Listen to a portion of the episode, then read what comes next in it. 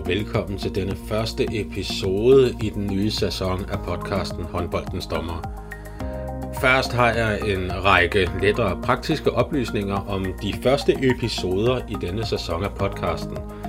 De er nemlig optaget i oktober 2019 i efterårsferien. Der skete desværre det, at optagefilerne forsvandt fra min harddisk, men på mirakuløs vis er de blevet fundet, renset og redigeret, så de nu kan udkomme. Men fordi at de er optaget i oktober 2019, så vil der komme nogle referencer til kampe omkring denne periode, hvilket måske godt kan blive lidt forvirrende. Alle referencerne har dog relevans i forhold til det emne, som der bliver snakket om, og det vil også blive forklaret i den relation. Jeg har valgt at beholde øh, disse referencer i udgivelserne, netop fordi at de generelle snakke øh, emnemæssigt omkring referencerne stadig giver mening og stadig er relevante. Øh, og jeg håber, at du, kære lytter, også fanger pointerne, selvom kampen, der refereres til, måtte være gået igennem glemmebogen i, mid, i mellemtiden for de fleste. Med det sagt, så kommer her en præsentation af den første episode. Gæsten er Dan Philipsen, Dan Philipsen er håndboldredaktør for øh, TV2 Sport. Jeg har ønsket at have ham med i podcasten, siden jeg startede den, fordi jeg har ønsket både at høre om TV2's satsning på håndbolden og, den, og udviklingen af dette, og hans personlige tilgang til at være kritisk journalist i en sport, som han elsker. Jeg er oftest ret vild med hans kritiske artikler og indspark om sportens udvikling, også når jeg ikke er helt enig med ham – men den passion til spillet og tilgangen til, hvad der er fair og unfair, har jeg altid beundret ved ham. Derudover har jeg ønsket at snakke om teknologiens udvikling i sporten, fortalt af dem, som hjælper med at stille teknologien til rådighed, og her er TV2 en del af sportens udvikling. Alt dette og meget mere kommer vi øh, indenom og vender, plus en anekdote om, hvordan en manglende skridtbeskytter og mod satte en stopper for Dan Philipsens, ifølge ham selv, lovende karriere som målmand. Til sidst kommer jeg lige med en pointe her. Snakken vil flere gange i løbet af denne episode gå ret højt og ret passioneret. Og passionen for sporten skinner stærkt igennem i løbet af vores snak, stort som småt. Men vi er ikke nødvendigvis enige om alt, hvilket også vil være kedeligt. Men min tilgang til denne her snak, semi-interviewagtigt, er ikke ment som et kæmpe debatindlæg, men ment som en meningsudveksling, hvor jeg har ønske om at høre hans side af tingene. Derfor er der heller ikke særlig mange afbrydelser, heller ikke når jeg måtte være uenig med ham, Dan Philipsen, løbende. Jeg var interesseret i at høre hans holdninger til nogle gange komplicerede problemstillinger i sporten, og de holdninger fik jeg, og nogle af dem med store bogstaver. Og det er helt fint med mig, og det var det også undervejs. Hans ønske om at få den fedeste version af håndboldsporten, synes jeg nemlig er beundringsværdig, og hvis det budskab bliver formuleret lidt hårdt i ny og næ, så har jeg det personligt ok med det, fordi det bliver gjort med en kæmpe respekt for sporten og for spillets parter. Så når han er efter nogen spillere, når han er efter nogen dommer, så er han det i min optik med respekt for sporten og intentionerne, men også for menneskene, som der måtte ligge bag ved den funktion, som de har i sporten. Så selvom at, at jeg sidder og snakker her med en kritisk journalist, så er jeg ikke nødvendigvis kritisk journalist. Jeg er øh, håndboldinteresseret, og jeg elsker sporten, og jeg elsker diversiteten, også i holdningerne, selvom vi måtte være uenige nogle gange. Derudover så vil jeg bare slutligt sige rigtig god fornøjelse. Goddag og velkommen til denne episode af podcasten Håndboldens Dommer, de danske elitedommere. Ofte set som den umiddelbare årsag til et nederlag lige efter en kamp. At være skydeskive fra spillere, trænere, fans, eksperter og journalister, når ansvaret for en kamps udfald skal placeres, kræver en speciel psyke. Dagens episode handler dog om de sidstnævnte, nemlig journalisterne. Hvor meget bliver sagt og skrevet i øjeblikkets frustration, og hvor meget bliver egentlig sorteret fra, inden man som skrivende journalist trykker på offentliggør-knappen. Håndboldens Dommer er en podcast, der tager lytteren med ind i et maskinrum af dansk håndbold, der ofte ikke er mulighed for at vise. Der vil blive snakket om og analyseret på, hvad der foregår i dommernes verden i denne fantastiske sport. Dette bliver gjort med de direkte aktører, spillere, trænere og så selvfølgelig dommerne selv, men også med de indirekte aktører, f.eks. eksperter og fans. Derimellem har vi nogen, der er en del af sporten med et professionelt udgangspunkt. Ikke direkte, heller ikke indirekte, men et sted imellem, nemlig, journal, nemlig journalisterne. Men hvad med dem, der dækker dansk håndbold fra journalistisk hold? Hvad er deres holdning til alt det her, når pulsen er så langt nede som muligt, og der gives mulighed for at forklare sig i lidt længere sætninger? En af disse vagthunde, der kigger de danske elitedommer og Dansk Håndboldforbund over skuldrene, er håndboldredaktør på TV2 Sport, Dan Philipsen. Velkommen til dig, og tak fordi du gerne vil være med. Tak skal du Jeg vil lige starte med et citat, som handler om dig, og det lyder sådan her. Dan Philipsen er håndboldredaktør på TV2 Sport, kender håndboldverdenen særdeles godt fra sine mange år som kritisk og kontant journalist. Ved du, hvor det kommer fra? Og det kunne øh, ligge inde på TV2's præsentation af mig dengang, at det, jeg skiftede fra Jyllandsposten til TV2. Og det er lige præcis det, det gør. Okay. Ser du dig selv som kritisk og kontant journalist? Øh, ja, det gør jeg. Øh, og det er noget af det, det fineste, man kan sige til mig som journalist, øh, at øh, jeg er kritisk. Jeg synes, det er det vigtigste, så vi journalister vi skal være. Vi skal være objektiv, kritisk, øh, positiv, negativ, og det, øh, det prøver jeg at balancere i mit arbejde. Om det lykkes, det aner jeg ikke, men øh, jeg forsøger i hvert fald at, at tilgå det, for jeg synes, det er det, der er det vigtigste i, i mit fag. Vi skal jo i løbet af denne her episode snakke om de danske elitedommer, og hvordan de ser ud udefra, og hvad dine tanker er, både som journalist, men også som, som personlig håndbold elsker, øh, med hensyn til lige nu, og så også lidt ud i fremtiden.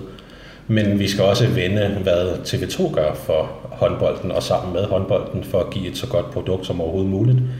Jeg kunne godt tænke mig at starte med at spørge dig, hvad er sådan din indgang til håndbolden? Men TV2 er jo højst sandsynligt nok det medie, som der sender absolut mest håndbold, både herhjemme, absolut, fordi det kun er TV2, og så lige Danmarks Radio en gang imellem, men muligvis også i verden. Er det en taktik fra jeres side om, at det lige er håndbold, som vi har lagt her på?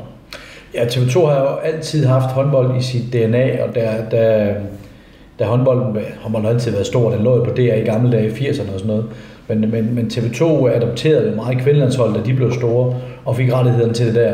Og siden har det jo været et af, et af kernerettighederne øh, på TV2, og man har dyrket det øh, massivt. Øh, og så har vi så, øh, da man fik den her sportskanal, havde rettigheden til ligaen, men sendte bare en enkelt kamp om onsdagen og en om lørdagen.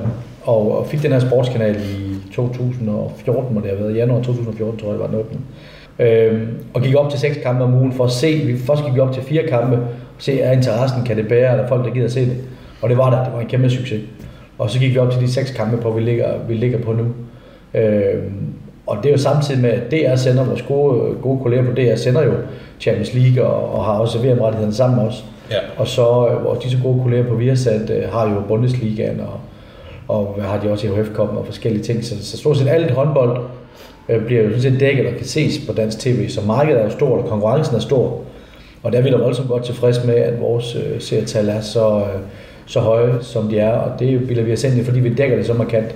Og ikke kun viser mange kampe.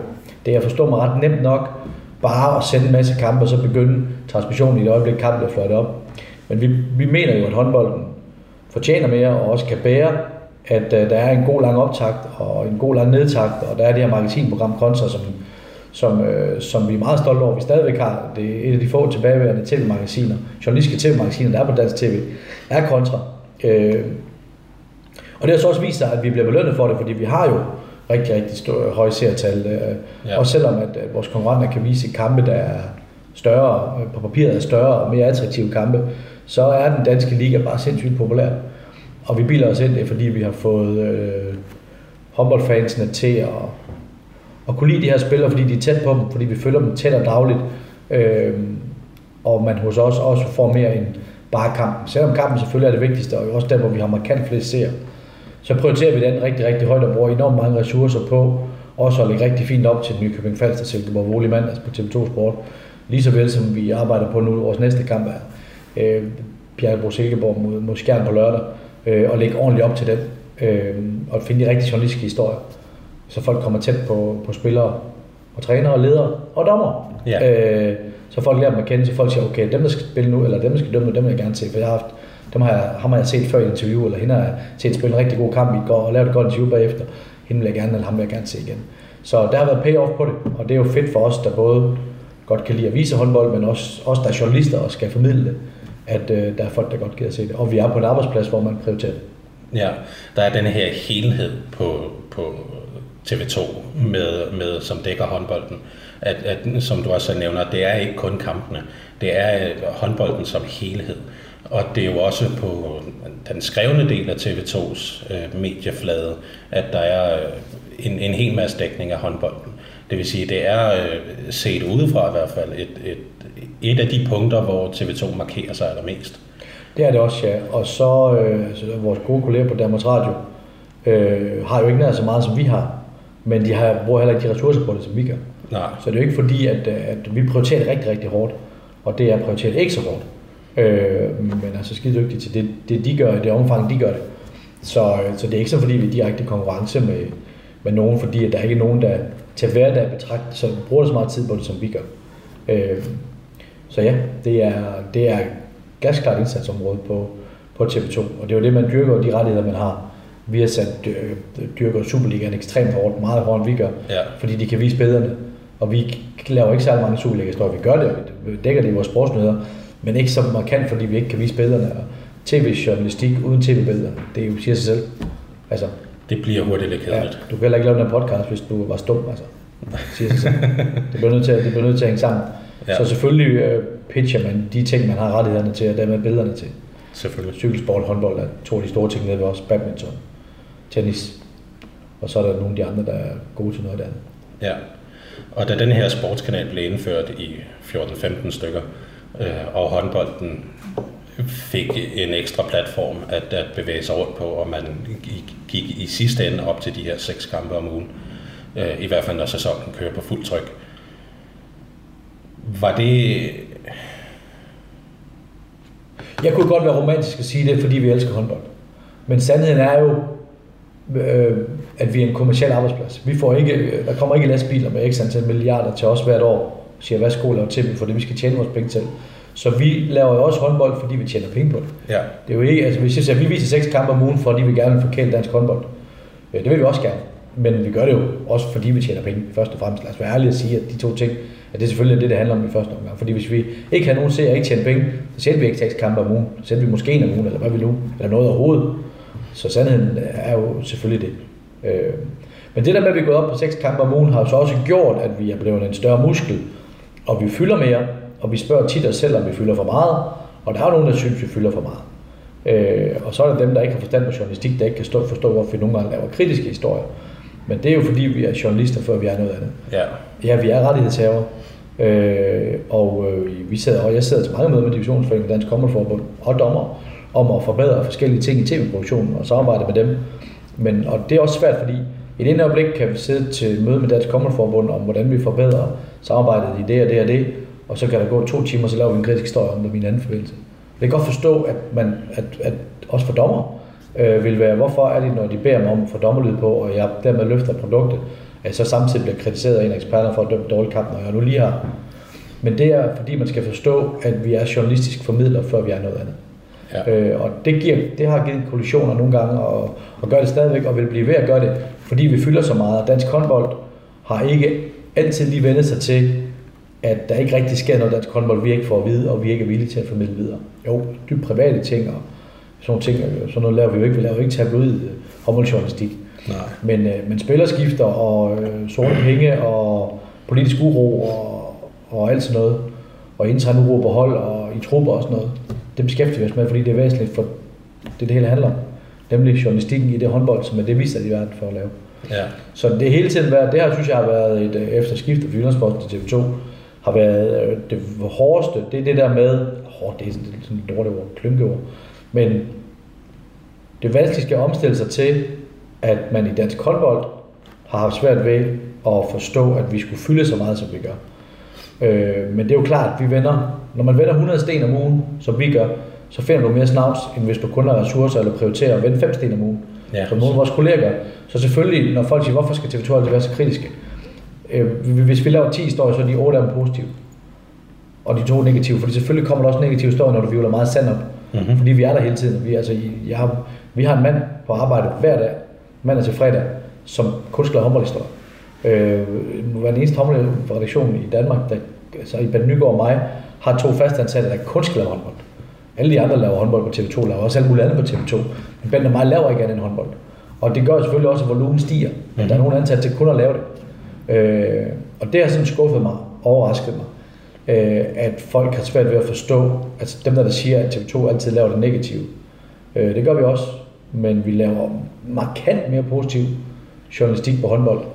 Øh, fordi der er mange flere positive historier end negative historier. Men vi går heller ikke i vejen af at vise de, lave de negative historier, selvom at dem, der er vores samarbejdspartnere øh, på den kommercielle del, er trætte af det, for det er de, og vi har konfrontationer. Men øh, så bliver det nødt til at være, fordi vi er journalister. Tror du, at denne her øh, tilbageholdenhed fra nogle folk med hensyn til, at TV2 er for kritiske i perioder, så skyldes, at det måske ikke er blevet formidlet godt nok, hvad jeres intentioner er med det? Øh, ja, det kan godt være, men det er så folk, der ikke er sat selv i, og, og det undrer mig til stadighed. Håndboldledere, håndboldtræner, håndboldspillere, der har været i gamet i mange, mange år, kan stadigvæk komme og sige, hvorfor laver I det der negative om mig, når jeg altid har stillet op til interview? Sådan som om, at, at vi skylder dig noget. Mm-hmm. Altså, hvad tror du selv? Altså, vi, vi, du skal jo stadigvæk vurdere, selvom at du har været en fantastisk kilde og stillet op til interview i 10, 15, 20 år, øh, så skal vi jo stadigvæk vurdere dit arbejde, om du gør dit arbejde som træner, spiller, dommer, godt nok, uanset hvor, hvor meget du har været imødekommende over for os igennem tiden. Og det, der, det skuffer mig enormt meget, de der store, og jeg har desværre nogle eksempler på nogen, der har fået noget kritik, og så går helt i baglås i, det troede jeg ikke, kunne finde på at for mig. For det kan vi finde på over for alle. Ja. For det er vores job. Ja. Hvis vi begynder at selektere og sige, ham kan vi ikke lide, hende kan vi ikke lide, dem er vi kritiske overfor, ham kan vi godt lide, hende kan vi godt lide, hende, øh, selvom de dømte en dårlig kamp, eller spillede en dårlig kamp, så ah, det siger vi ikke, for ham, ham kan vi godt lide, fordi de stiller altid op og giver gode interview. Hvis vi kommer ud på den glidebane, så er vi færdige. Ja. Øh, så der er ikke nogen, der er heldige. Overhovedet ikke. Der, bliver ikke. der er ikke nogen, der bliver løftet op til noget, de ikke er. Der er heller ikke nogen, der bliver skubbet ned. Øh, og, og, hvis jeg nogensinde oplever det, det vil jeg gå fuldstændig mok over. Og har også sagt til folk vidt og bredt, øh, min, min fantastiske chef John Jær tit øh, på, på turné rundt i klubberne har været meget bekendt ud i alle klubber inden for de sidste år til to, hvor han stiller sig til rådighed og kommer ud og fortæller om vores arbejde. Og simpelthen forlanger, at hvis der er noget, I er utilfredse med, kom til os. Øh, hvis vi noget, vi gør godt, det behøver vi ikke at fortælle for at vide, fordi vi har selv en fornemmelse af, hvad, der går, hvad vi laver godt og dårligt. Men hvis der er nogen, der har dårlige oplevelser med, så bliver vi simpelthen nødt til at vide det, fordi det, det skal vi have gjort noget ved, fordi det er, altså hvis der er nogen på TV2's hommelreaktion, der har lavet noget dårlig, unfair journalistik, så det kan jeg slet ikke holde ud. Og det kan de heller ikke selv, for det er jo en gode, hårdt arbejdende, ordentlige mennesker og nogle dygtige journalister. Mm-hmm. Men selvfølgelig laver vi også fejl. Og vi har da ved Gud lavet fejl igennem tiderne. Og øh, vi ved det godt selv, men det vil vi også gerne have at vide. Så folk vil meget gerne komme og være sur på os. Øh, men bare ud fra det, at ud fra den klare præmis om, at vi er journalister, og ikke venner eller noget som helst andet, for det er vi ikke. Ja, der er denne her professionelle distance til hver tid. Ja, og det er simpelthen så svært i dansk håndbold, for dansk håndbold er jo en stor fælde kusinefest. Vi er jo alle sammen kølet ind i samme forsamlingshus. Ja. Spillere, ledere, trænere, dommer, journalister, alle kender alle på godt og ondt. Og det er jo, det er jo, øh, nu lavede jeg også rigtig meget fodbold, inden jeg kom på TV2. Og der er bare ikke den der øh, fætter kusine stemning i fodbold, som der er i håndbold. Der kan man også bare lige mærke, at håndbold lige er 25% mindre end, end, end i fodboldens verden. Ja. Der er for mange, der er villige til at fortælle. Og det kan man sige, det er jo slaraffenland for en journalist. At være, det, det, det, er luksus at være håndboldjournalist, fordi vi får ikke alt, men tæt på alt at vide. Og nogen er altid villige til at fortælle os det. Så det er nemt. Det er langt hen ad vejen nemt at være håndboldjournalist. Ja. Hvis man så skal tage de øh, journalistbriller på, og så gå ind og snakke om elitedommerne i ligaen. Ja, lad os gøre det. Som er øh, dagens hovedemne. Hmm. Så øh, synes jeg, at vi lige skal starte med at høre, hvad du synes om det generelle niveau i ligaen. Jeg synes, det er godt. Jeg synes, det er godt. Nu er jeg jo øh, journalist og ikke øh, håndboldfagmand. Jeg har dog dækket håndbold. Set håndbold hele mit liv. og øh, dækket håndbold professionelt siden 2003. Øh, jeg synes, det er godt, og når jeg så taler med dem, der har forstand på håndbold, det er Ben Nygaard, Claus Møller, Daniel Svensson, Trine Lærke Møller, Peter Brun Jørgensen, som er vores eksperter, som er dem, jeg selvfølgelig læner mig op af, ja. øh, som også synes, det er godt. Øh, så ser vi det samme. Og synes generelt, at niveauet er godt, når jeg ser Bundesliga håndbold, ser jeg også nogle frygteligt dårlige lovimpressioner. Jeg ser også en gang mellem den danske liga. Jeg synes at niveauet er ganske, ganske fint. Og øh, så må vi jo huske, at de danske dommer jo inden for de sidste par år har været dem, der været mest under pres. Ja. På grund af videoproof, nogle måske også sige på grund af dommerlyd, og senest på grund af challenge, øh, og den her skide time-out-knap. Øh, ja. Alt det findes jo ikke øh, i, i andre lande, alt sammen. Så det, det har også øget pres på de danske dommer. Og jeg har ikke set noget kvalitetsstykke på grund af det overhovedet. Så jeg er meget, øh, jeg synes det er, uden kan at sige, at det er verdens bedste dommer, de danske dommer, for det er det ikke. Men det er bestemt heller ikke det dårligste. Jeg synes, niveauet er ganske fint. De har intet skamsår i den danske dommerstand. Og vores øh, observatører, vi har i Danmark, det er jo ikke de mest øh, eksponerede mennesker i forbindelse med håndboldsporten, kan man sige. Hvad er øh, generelt dit indtryk af observatørerne i Danmark? Det er et stort problem. Jeg forstår ikke, hvorfor man skal være pensioneret dommer for at kunne blive observatør. Det kan også godt være, at der er nogle enkelte. Men det der med, at det er dommer, der ikke længere dømmer, der kommer til at sidde ved det dommerbord. Det, selvfølgelig er nogle af dem, der skal, og de bedste af dem skal også sidde der. Men jeg oplever for ofte, at, at der er uro omkring observatører. Øh, og det er ikke kun omkring det her challenge proof, som jeg også tænker mig sindssygt, øh, det er svært for dem. Men, men fordi man har været en god dommer, behøver man ikke være en god observatør.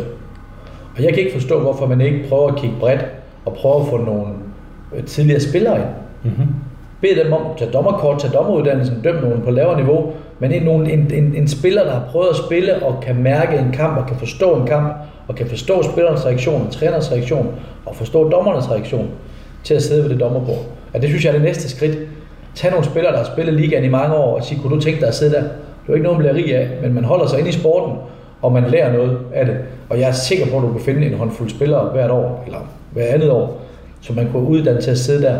Jeg tror også, at meget ofte, ofte oplever jeg en, en afmagt og en vrede over for observatører, som ikke over for dommerne, fra spillers side og fra, især fra træners side, fra bænkens side.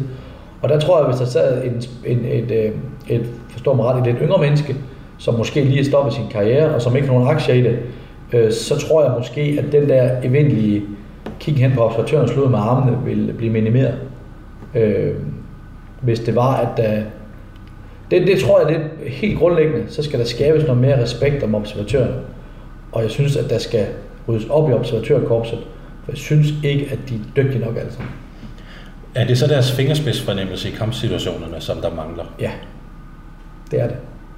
Og er det for nogle af dems vedkommende, tror du, fordi det simpelthen, øh, sporten har udviklet sig meget, siden de stoppede med at dømme?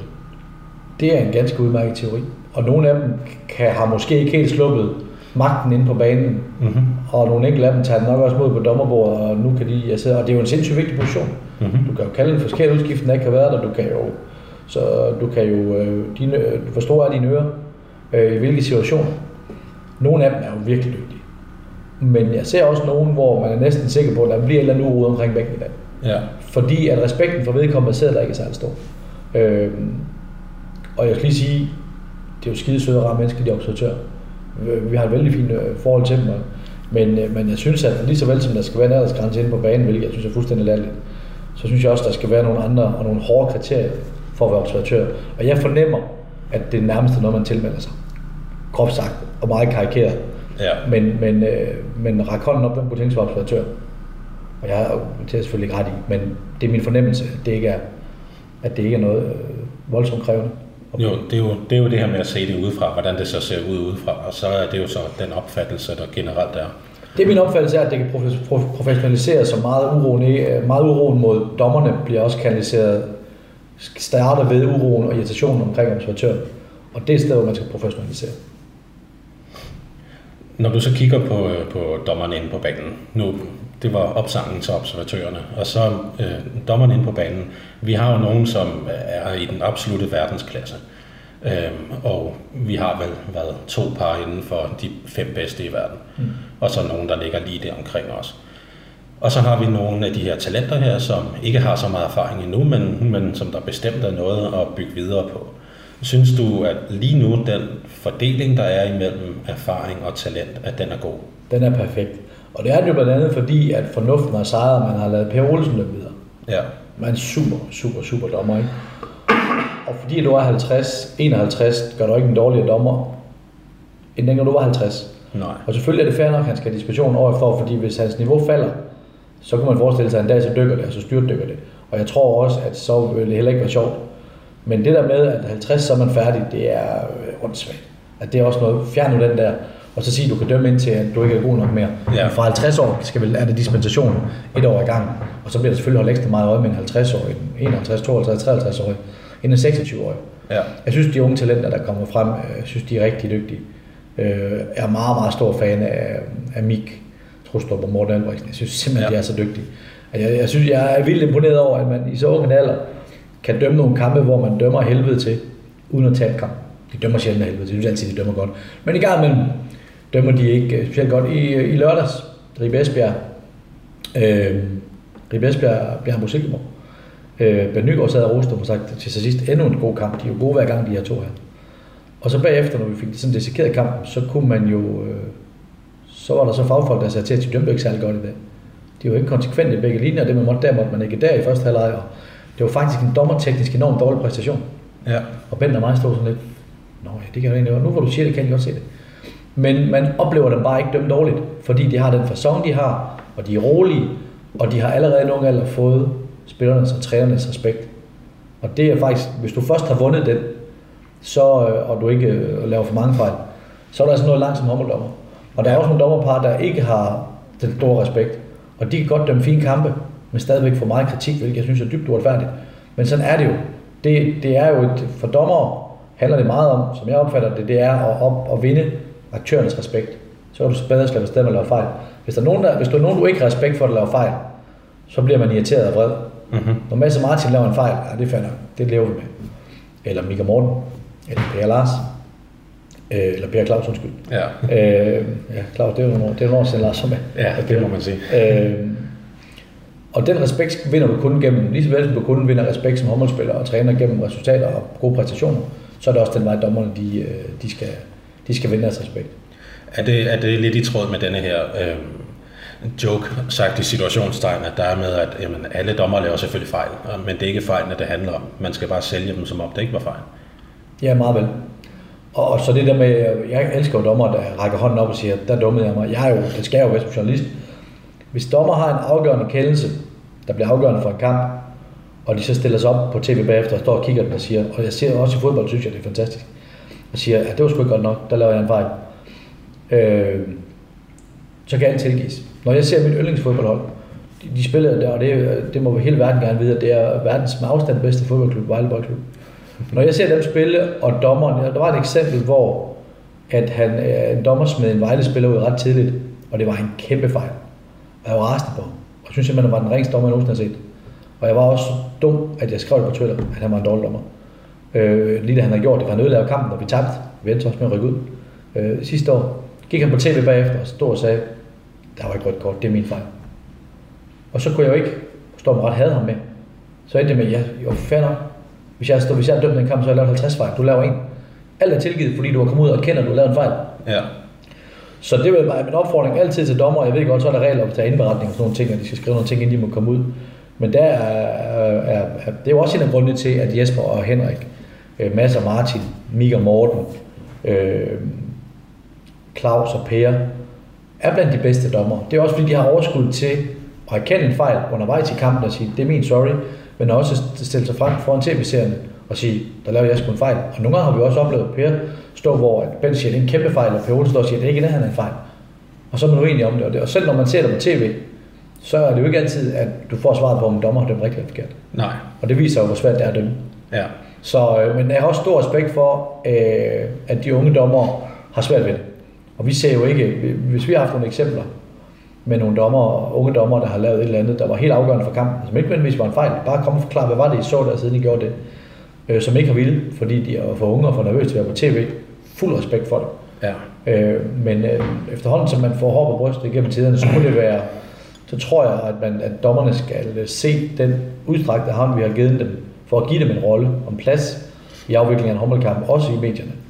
Skal tage imod den, fordi at det, det håber vi kommer ind på, øh, at den er meget øget fokus, der er kommet på dommerne, siden vi begyndte øh, og med, med sportskanalen og de mange håndboldkampe. Og det er helt bevidst valg, øh, som jeg øh, har taget med over i mit job, at jeg vil rigtig gerne have, at vi gør mere ud af dommerne på TV2, fordi dommerne spiller en kæmpe rolle. Og, og jeg er arve modstander af håndboldens mørke mænd, der stadig findes, som bare mener, at øh, jo mindre dommerne fylder i billedet, jo bedre. De her øh, unge dommer her, så, som måske ikke helt har overskuddet nu, fordi at de er stadig i gang med virkelig at lære det at kende, fordi de ikke har så meget erfaring op i de øverste rækker. Synes du, at hvor man lige nu sådan lidt beskytter dem, sagt i gåsøjne, at det, er, at det er den rigtige måde at gøre det på med unge dommer, og, ja. så kan, og så kan det andet komme med tiden. Det er helt fint. Nu er, nu er det jo blevet obligatorisk med dommerlyd på alle tv-kampe. På ja. nær de unge debuterende par, de, har, de må gerne sige nej. Okay. Og den, da, da dommervalget foreslog os den løsning, sagde vi selvfølgelig, at det er fremragende. Helt fint. Vi har heller ikke interesse i, at de står på glat is og siger nogle dumme ting, eller ikke kan sige noget, eller er nervøse og får en dårlig oplevelse. For alle i verden ikke får en dårlig oplevelse. Det kunne vi da aldrig drømme om at give dem. Mm-hmm. Øh, så det synes jeg er en rigtig fin løsning, sådan de har dømt i ligaen et år eller to, så kan de gå med ind i, i, i, i, i slæng af dem, hvor det er obligatorisk at dommerlyd på til tv-kampe. Øh, så ja, det har jeg stor forståelse for. Så, og respekt for. Vi har også de dommer, der var mange dommer, der i mange år sagde, eller nogle år sagde nej til dommerlyd. Dem har jeg lige så stor respekt for, og synes er lige så behagelige øh, mennesker at møde og hilse på og snakke med, som de dommer, der altid siger ja til dommerlyd. Jo, selvfølgelig. Men dit udgangspunkt er også bare det produkt, som TV2 de skal levere. Ja, fordi hvis vi tager dommerlydsdelen nu, hvis det er det, du vil. Øh, det var det. Jamen, så lad os snakke dommerlyd. Øh, grunden til, at vi gerne vil have lyd på dommerne, vi har jo den filosofi på TV2, vi vil tættere på, jo tæt på, så tættere på, vi overhovedet kan komme afvikling af en håndboldkamp. Ind i hovedet på spillerne, ind i hovedet på dommerne, på trænerne. Det, som, som vi kalder for håndboldens indre liv ind et sted, hvor vi normalt ikke har adgang til. Det vil sige ind i en dialog på banen. Øh, hvis en håndboldspiller øh, godt kan lide at fiske, så tager vi med Bjarne Myhold ud og fisker inden kamp, og så lærer folk komme at kende. Det er da også noget indre liv, når vi er med til taktikmøder, når vi nogle gange får lov at filme i bussen. Det er også derfor, vi er omklædningsrummet. Mm-hmm. Øh, nogle gange i pausen, øh, når vi får lov, altid efter kampen hos dem, der har vundet. Altid inden kampen, hvor de, det er simpelthen for at komme tættere på, for at gøre vores seere at de føler, de er tæt på, at de føler, de sidder i omklædningsrummet. At de løber ind på banen nu og hører Bjarne Myrhold og Martin Geding have en dialog.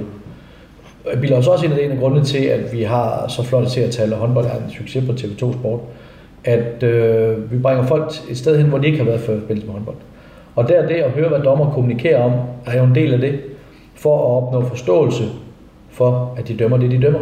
Ja. Grunden til, at jeg gik rigtig meget op i, at vi skulle have dommerlyd på, det er simpelthen for at skabe en større forståelse for det, som jeg sagde lige før, der er det sværeste håndbold, det er det. Øh, og hvordan de i løbet af få sekunder skal tage en beslutning ud fra så komplekse regler for et spil, der foregår så hurtigt, hvor 14 spillere, som Henrik Mølgaard skrev i en klumme på TV2.dk for nylig, 14 spillere går i grundlæggende på banen for at snyde mm-hmm. i samtlige 60 minutter. Ja. Altså snyde dommeren. Ja. Øh,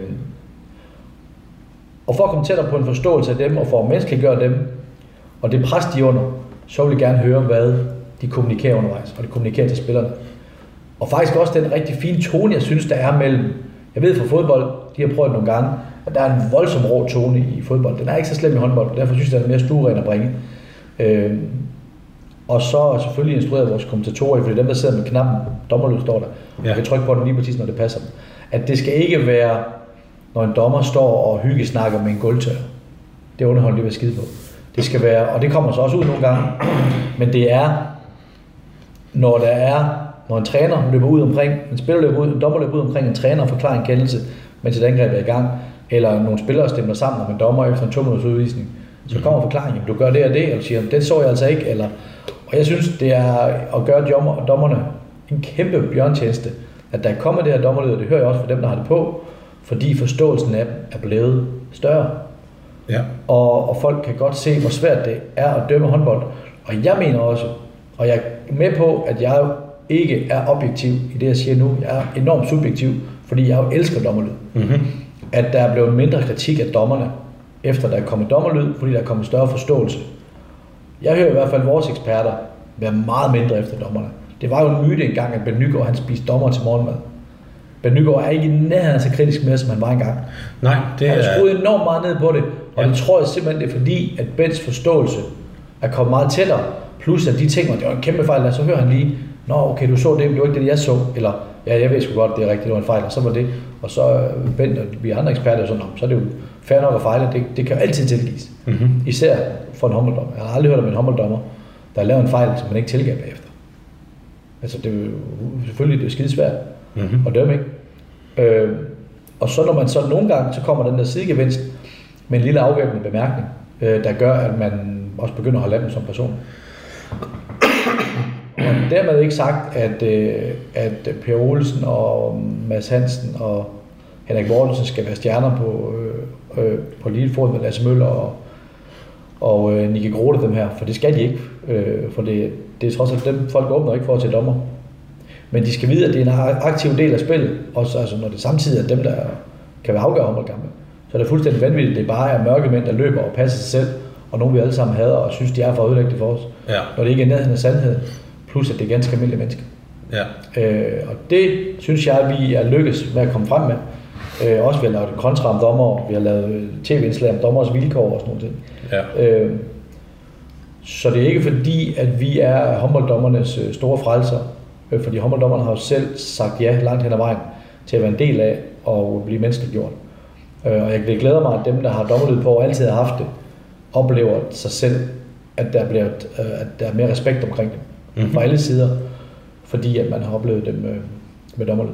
Ja, og for mig, altså jeg er enig i mange af de ting, du siger. Nogle af tingene har jeg selvfølgelig ikke overvejet, fordi jeg ikke er journalist, og derfor Mm. ikke tænker helt i de baner. Men Men hvad ser du som dommer? Hvor hen ser du, at det er... Hvor, hvor ser du et problem? Hvis jeg siger, at du skal finde et problem med det, øh, jamen, problemet i starten, det var, at dem, som der valgte ikke at have dommerlyd på, at de så blev kritiseret for det, fordi så måtte de nok have noget at skjule.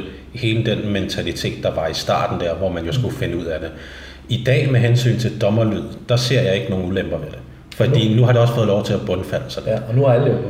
Og nu har alle det på, på nær nogle få, som der kan sige Men, men, men nu er jeg nysgerrig, hvem kritiserede dem dengang? Øh, Fordi det er da helt utilstedeligt, fordi det er jo et frit valg. Altså det, Nå, men de blev ikke kritiseret personligt, ikke sådan Nej. som jeg oplevede det, men, men der var en gruppe, som der sagde nej tak, Ja.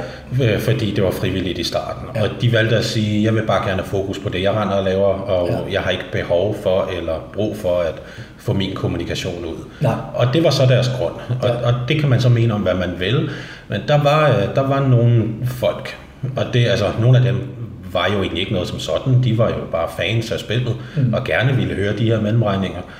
Øh, og så var der en ekspert eller to, som jeg selvfølgelig ikke kan huske, hvem var, hvilket jo er dårligt argument så. Men som sagde det her med, at altså, hvis dommerlyd det er noget, der skal fortsætte, så er det noget, som alle skal, skal have Ja. på. Fordi man er nødt til, at, at det ikke er nogen få, men at det er helheden, der har det på.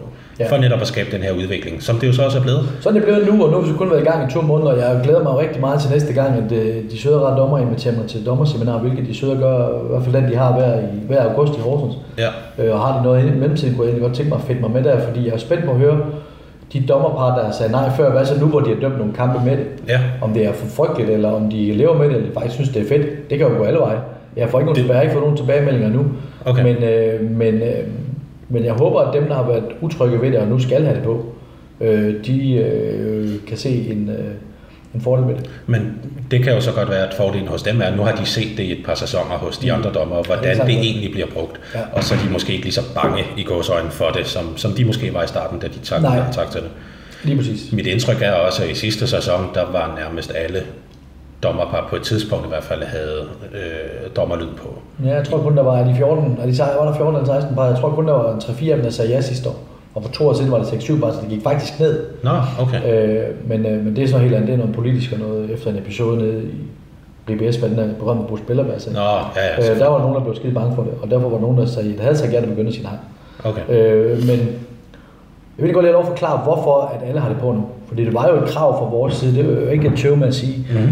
At øh, hvorfor alle skulle have det på. Det er fordi, at, at øh, Dansk Håndboldforbund kommer jo og siger, at man godt vil have det her videoproof, Ja, og vi kan stille øh, det til rådighed. Og øh, vi kommer og siger, ja, vi skal nok, øh, det er jo en ekstra arbejdsbyrde for os, det er ekstra kamera, øh, ikke ekstra kamera, men ekstra skærmer, ekstra lydkilder. plus at vi skal levere noget sådan her, som vi egentlig skal levere til seerne, som vi også skal levere til dommerne. Det kan vi godt lade sig gøre, det, og det skal ikke koste jer. Og det jeg siger, jeg ser som problem ved det, er, når to dommer står og taler om nogle billeder, man ikke behøver, de taler om. Mm-hmm. Så efterlader man seerne, det var min bekymring, man efterlader seerne, vores kommentatorer, vores eksperter, vores værter, alle i et limbo af, hvad sker der? Øh, man bliver, jeg bliver ikke klogere af at se to mennesker stå og tale sammen om noget, jeg kan se, jeg kan høre, hvad de siger. Øh, og det, det bliver, min, min bekymring kan være, at vi ikke kan høre, hvad de siger, når de står ude ved skærmen og kigger det. Mm-hmm. Og jeg vil godt have lov til at stå, at vi kan sådan putte dem, de dommer, der ikke har lyd på, at vi kan putte sådan en boomstang henover med lyd på, og så kan, kun når I står derude, så når I står og diskuterer frem, så ej, han rammer ham der, kan vi få en ny vinkel? Øh, kommer han fra siden? Hvor høj er effekt? De der ting, der, som man skal vurdere der. Så man kommer ind i hovedet på dommerne og ser, hvor hurtigt I også skal stå der og sige, okay, er det paragraf det, er det det, er det rødt eller blåt, eller er det bare ingenting? Mm-hmm. Øhm, og der sagde de, skal vi ikke lige komme i gang med det og se, hvordan det fungerer, og så må vi snakke om det senere. Det var den aftale, der var at sige. Det var nok. Og så gik der nogle måneder, og det gik fuldstændig som jeg frygtede. Nemlig, at det var et fint arbejdsredskab for dommerne, men det forringede vores tv-produkt. Ja. Fordi at mine kommentatorer og eksperter har skulle sidde og, padle og sidde og gætte på, kan vide, hvad de nu, hvad det nu er, de synes, de ser, og hvad de nu diskuterer. Og serien derhjemme bliver jo ikke hjulpet overhovedet, og det tager lang tid, så det bliver dårligt tv. Øh, og det er jo ikke interesseret i at give dommerne et hjælpemiddel, og så forringe vores eget produkt. Nej. Så derfor bad vi igen om, at der bliver simpelthen nødt til at komme lyd på de der øh, videoprofestationer, ellers så, øh, det bliver vi simpelthen nødt til, og fik nej igen. Og så blev vi nødt til til sidst at sige, skrue visen på, og nu bliver vores produkt så meget forringet, vi bliver nødt til at sige, enten så er det, hvis ikke der er lyd på det videoproof, så er der heller ikke videoproof mere. Så kan vi ikke stille det til rådighed, fordi vi ønsker ikke længere at forringe. Vi ønsker at blive ved at forringe vores produkt Mm-hmm. øh, for at hjælpe. Øh, og så kom så den her fantastiske løsning med, at øh, der var lyd på tv-dommerne. Og, På nær de, på nær de debuterende par, som, som, Ja. har, som vi gerne må spørge, og som meget gerne må sige nej. ja. Øh, Og hvad synes du så om det nu, når der er kommet lyd på de her videoproof situationer? jeg jubler. Det var fantastisk. Og det er jeg spændt på at få tilbagemelding fra dem, der ikke har haft lyd på før. At man hører dem stå og diskutere det, og får meget større forståelse for, hvad de gør der. For eksempel Frederik Børn, der får blot kort den anden dag. Mm-hmm. Du hører det der med, man hører, hvor skarpe dommerne er. Okay, det er det der, det er effekten. Han kommer fra, jeg kan huske det, men det er jo ikke, fordi han kom på siden, men han slår. Han slår, er det vrider han sig fri, han slår han sig fri, det er okay, vi mener, han slår, så er det paragraf det, så er det det, så er det det. Det er det med hurtigt ind i tingene, så er det det, så de kigger hinanden i øjnene. Det tog 30 sekunder, så fik Frederik Bom med rødt og blåt kort. Ja. Øh, og vi skulle ikke til at forklare hvorfor, eller gætte på, kan vide hvorfor, kan vide hvad det var, de så. Vi hørte, jo, vi hørte dem jo sige, hvad det var, de så, Ja. og hvilken paragraf de brugte, og hvilken regel de brugte. Øh, klasse. Alle Ja. kommer fint videre, øh, og det, det, det er, jeg er jo kæmpe fan af. Og så kan man stadig som, altså, som jeres øh, kommentatorer og eksperter, som der sidder og kommenterer det, men også de eksperter, der så er med til nedtakken bagefter, kan jo så stadig være uenige. Ja. Selvfølgelig. Fordi, ja. fordi om, om det er så den rigtige kendelse, man når frem til, det er jo så lidt mere subjektivt, end det er objektivt. Men det, at man kender til dommernes mellemregninger for at nå frem til det resultat, som de når frem til, Lige præcis. er det det, du ser som den store fordel ved det? Det er den store fordel, og, og de der store, store, store kampafgørende kendelser bliver jo ikke diskuteret så meget mere. Nej. Fordi vi har hørt enten, fordi at dommerne har været cool og stille op til en interview bagefter om kendelsen, eller fordi vi har hørt dem undervejs, hvorfor de dømte, som de gjorde. Ja. Så på den måde, dem der er bange for, at, vi, at dommerlyd giver meget mere fokus på dommerne. Det giver mere fokus på dommerne som mennesker og større forståelse for det at være dommer, Ja. men det giver jo ikke mere fokus på fejlkendelser. Faktisk tværtimod. Det er faktisk tværtimod, fordi nu kender man mellemregningerne, så man ved, hvordan man når frem kender til mellemregningen, hvordan de er nået frem til det. Og, og, har, og ofte når de jo frem, når de står ude og kigger på skærmen, øh, når de jo altid frem, næsten altid frem til det rigtige. Ja, Så, så dommerne har fået et fedt redskab, vi har fået et bedre tv-produkt. Kampen er blevet lidt længere, hvilket vi i sandhed ikke er fan af, hvilket vi kommer til, når vi skal tale uh, challenge. ja. Øhm, så på den måde synes jeg jo, alle skal være glade. Men Ja. det er jo nemt nok at sige for mig, fordi jeg er jo ikke den dommer, der helst vil være fri, der nu er tvunget til at løbe rundt med det. Og det har jeg også stor forståelse for. Problemet er bare, hvis to-tre dommerpar kommer og siger, at uh, jeg er ikke vild med det, jeg vil gerne være fri for det. Så kunne par 4, 5 og 6 også komme og sige nej. ja. Og derfor bliver det nødt til at være, og det er jo ikke et krav, vi er kommet at stille. Det er et, øh, vi har ikke krævet lyd på dommerne, vi har bare krævet, at vi kan høre dem, når de... Og så er dommerudvalget så meget professionelt, da Bjarne Munk og Jørgen Møller og kompagni blev enige om, at så er der dommerlyd på alle dem, der dømmer tv-kampe. Ja, Og så er det et krav, som, som man skal kunne håndtere. ja. Og det vil så arbejde lidt på, som, øh, som jeg håber, vi kan få igennem. Det koster godt nok en del penge. Og prøve at lave en lydkilde mere, der gør, at Vi kan optage dommernes kommunikation undervejs, mm-hmm. sådan så I kan få det som et øh, træningsredskab. Ja. Mange dommer har sagt, at det er jo nærmest det bedste træningsredskab, vi kan få. Sid og se kampen, mens vi hører os, vores egen dialog bagefter. Ja. Prøv at se, hvor fedt det kunne være for dommerne. Det løber og taler om i headsetet. Det går jo så også ud i vores vogn. Hvis vi så kan optage det, lægge det ind over kampen, og I kunne gå ud i vognen bagefter, og få et stik, og gå hjem og se kampen igen, og høre hele deres kommunikation. Hvor I kan se, hvor han, hvor han der I fejlkommunikerer, hvor I ikke står rigtigt, eller hvor I gør alting lige i skabet. Øh, det kunne være fedt, at vi kunne hjælpe jer med det. Og det er, altså, for det første at se sig selv på en optagelse dømme. Det er jo også noget, min makker og jeg vi gør, fordi vi selv får optaget mange af vores kampe til, mm-hmm. øh, hjemme på Sjælland. Men at kunne få lyden med os i forhold til, når vi kommunikerer i headset, ja. det kan vi heller ikke lige nu. Men, men hvis man kunne det, så ville man også kunne sortere alt det fra, som der måske fjerner koncentrationen undervejs i kampen. Og det gælder selvfølgelig også for de bedste dommer, at hvis de fejlkommunikerer med hinanden, mm. så mister de koncentrationen. Og selvom det jo ikke er vores opgave at uddanne dommer, så vil jeg da elske, hvis vi er i stand til at give jer et øh, redskab, så I kan blive bedre dommer. Ja. Selvom det koster penge, for det er, de der lyd, de koster kassen, de der lydkilder der. Øh, og nogle vogne er bygget til øh, de fem lydkilder, vi bruger i transmission, så der kan ikke laves en ekstra. Men er det noget, som, øh, som vi, øh, vi skal kigge på nede hos os, om vi kan tilbyde det på et tidspunkt? Ja, det bliver interessant at følge med i. Det kunne være fedt. Det var fedt. Og, Men som alt andet, der koster penge, så er der ingen garanti. nej, og med hensyn til den her dommerlyd her, næsten lige da det var blevet indført, hvor der er, der er en kamp i Randers mod Nykøbing i, i damernes liga, hvor at øh, Mulle bliver reddet om kul lige i begyndelsen af en kontra. Og det var første gang, at man sådan rigtig fik et indblik i dommerlyden, fordi det var første gang, det sådan rigtig blev brugt. Det havde været brugt i et par kampe inden også, hvor man hørte lidt. Men her, der hører man hele kommunikationen imellem Per Olsen og Claus Gram med hensyn til, om det er et rødt kort eller en to minutters udvisning. Og det, der var spørgsmålet her, det var jo, at det var de sidste 30 sekunder, og hvad hørte ind under de forskellige paragrafer og sådan nogle ting. Øhm, Spillet var i gang, så derfor det, der er absolut fantastisk der, det er, det er Claus Gram, der har kendelsen, som man siger, det er hans ja. arbejdsområde. Mm. Og da han øh, fløjter time-out og siger til Per Olsen, vi skal lige mødes, så starter Per med at spørge, hvad ville du have dømt i midten af første halvleg? Mm. Øhm, fordi det var i åbent spil, ja. så det hørte ikke ind under denne her særregel. Ja. Så snakker de lidt med observatøren, fordi der måske er blevet lagt timeout, eller team timeout, mm. måske ikke. De når frem til, at den er ikke blevet lagt rigtigt, eller på det rigtige tidspunkt. Mm. Og så går de tilbage til igen og skal snakke om, er det et rødt kort eller en to minutter. De ender på en to minutter, og det giver så et frikast til Nykøbing på deres egen banehalvdel, kontra et straffekast op i den anden ende, hvis der havde været et rødt kort. Og alene den situation, det er en situation, jeg vender tilbage til igen og igen, når man snakker om dommerlyd. Fordi den situation alene burde retfærdiggøre dommerlyden, fordi at vi som seere fik alle de mellemregninger. Uden den dommerlyd, så havde det bare været to dommer, der står og snakker, og så snakker de med en observatør, og så snakker de sammen igen, og så er der to minutter. Mm. Det havde været meget rodet, hvis der ikke havde været dommerlyd på den. Ja. Er, det, er det sådan nogle situationer? Som... Og de, de folk, der sidder og ser den der, vil jo, og Nykøbing fans, der mener, der skulle være rødt kort og straffe, som ikke kender reglerne, ja.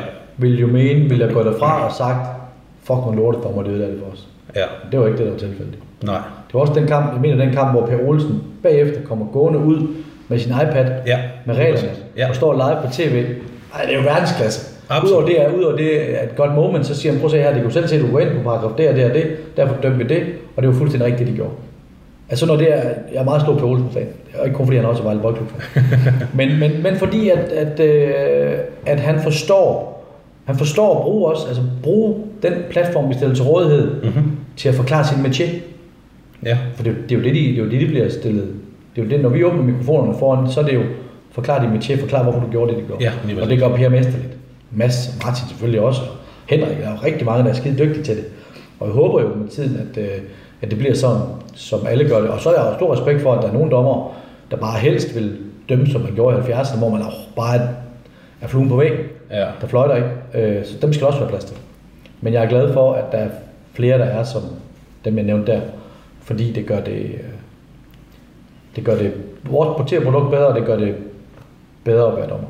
Ja, og det gør også forståelsen for en kendelse. I den her situation var det en kampafgørende kendelse, som jo så ender med at være rigtig. Og der får man så de mellemregninger på, hvorfor den egentlig var rigtig, plus det her interview bagefter. Ja. Som jo så, altså som dommer, øh, neutral i forhold til, hvem der vinder og sådan nogle ting, fordi jeg holder ikke med nogen håndboldhold i Danmark. Mm. Øh, så synes jeg også, det er fantastisk, at TV2 stiller den her platform til rådighed til dommerne i ny og næ, når, når der er en årsag til det i hvert fald. Mm. Øh, og det er både, som i det her tilfælde med Per Olsen, lige efter kampen, eller 20 minutter efter, eller hvad det var, Øh, men det er også, når, når man så stiller kontramagasinet til rådighed til, til dommerne. Mm. Og senest også elite dommerudvalgets formand, som også var med. Ja. Hvor bevidste er I på TV2's håndboldredaktion omkring det her med, at jamen, dommerne er en så aktiv del af spillet nu, at det også kan formidles? Helt enormt meget, og der er jo mange af spillets aktører. Mange, og mange af mange. Jeg taler med trænere og spillere, der synes, at vi øh, promoverer dommerne alt for meget.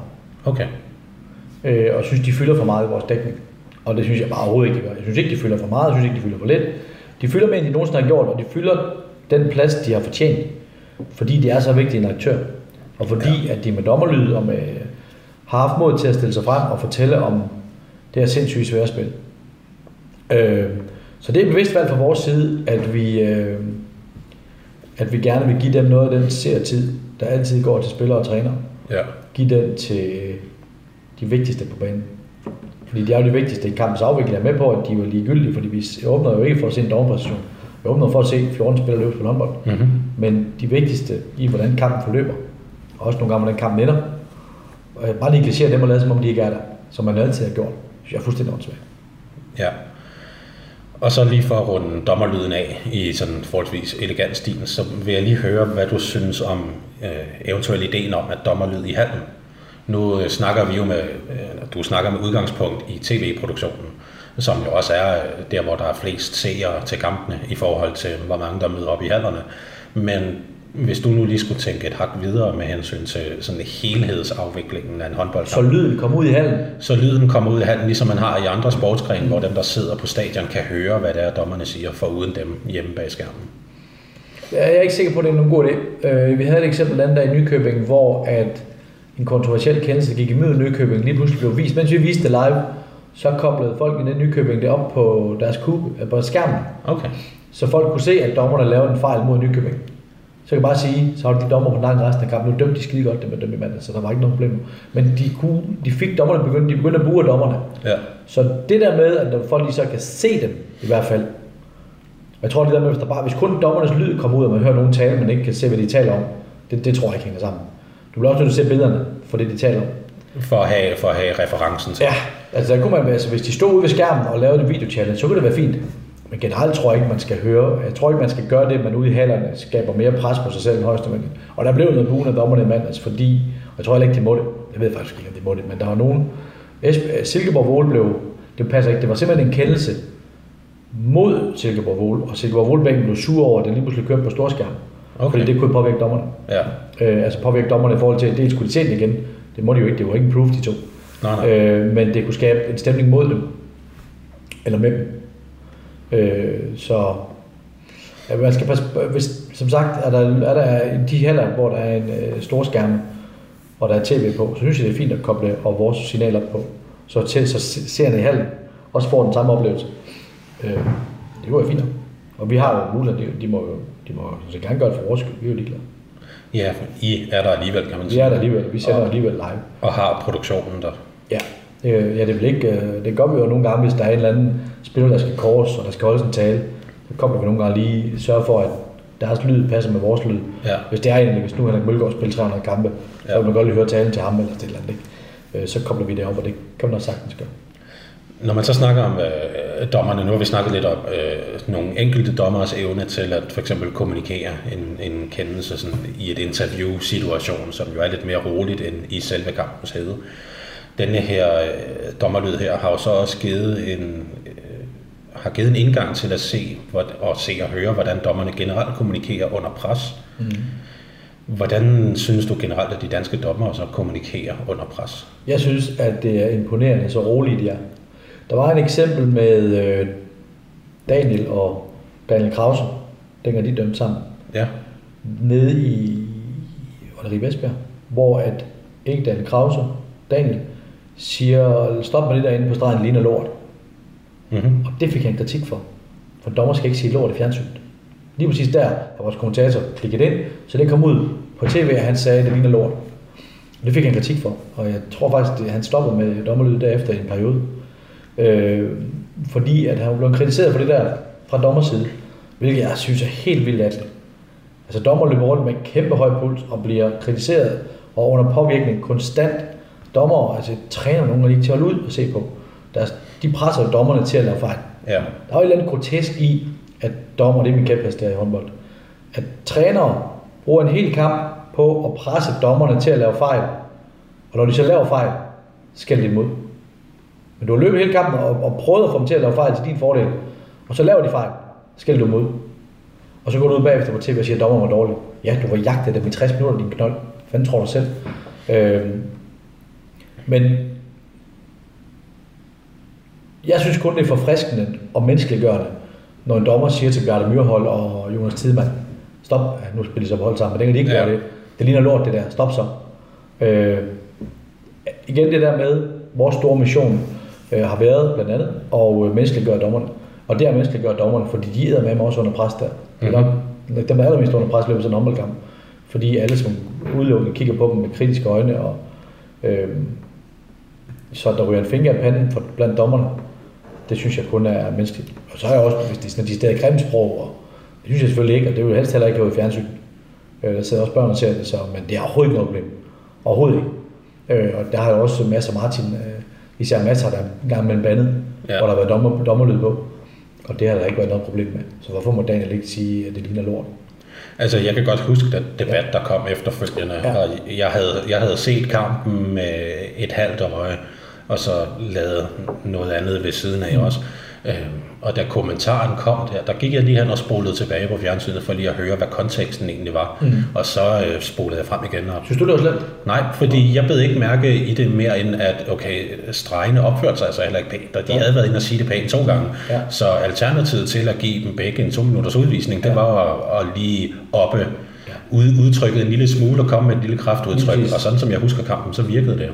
Ja, ja. Og man Øh. kan sige, at nu, nu opfører stregspillere sig aldrig pænt. Nej, nej, Men, nej. men, men, men det var på sin plads at sige, nu gider jeg ikke mere. Hvilket jo også er nogle af de eksempler, vi har med Mads Hansen, når han går ind og taler lidt hårdt, der er det jo også fordi, at det er noget, der er sket igen og igen. Og, Mm. og på et tidspunkt, så enten så giver man en progressiv til dem i form af en udvisning, ja. eller så taler man lidt hårdere. Det gør man altså på alle niveauer. Og det der er fedt der, så kan man jo høre, at Mads bliver sur. Altså Mads bliver nu i gang med at ødelægge kampen, Ja. både for jer og for mig. Ja, Det gider jeg fandme ikke finde mig. Stop det. Øh, det er jo også noget, dommerlyd kan bruges til. ja. Fordi han bliver jo, han bliver jo oprigtigt sur på det. Ja, fordi, efter. fordi altså, kampen kommer til at handle om de to, som ikke kan, de to kamphaner, der ikke kan finde Ja. at opføre sig ordentligt, i stedet for de 12 andre spil. Og det, jeg synes er fedt med dommerlyd, det er, når jeg hører dommer sige, stop nu, jeg gider ikke afgøre den her kamp. Ja. Fordi det er jo det, der er hele essensen af med håndbolddommer. Jeg gider ikke afgøre den her kamp. Og så er der så nogle spillere og trænere, der siger, de siger det bare for at komme i øh, fokus.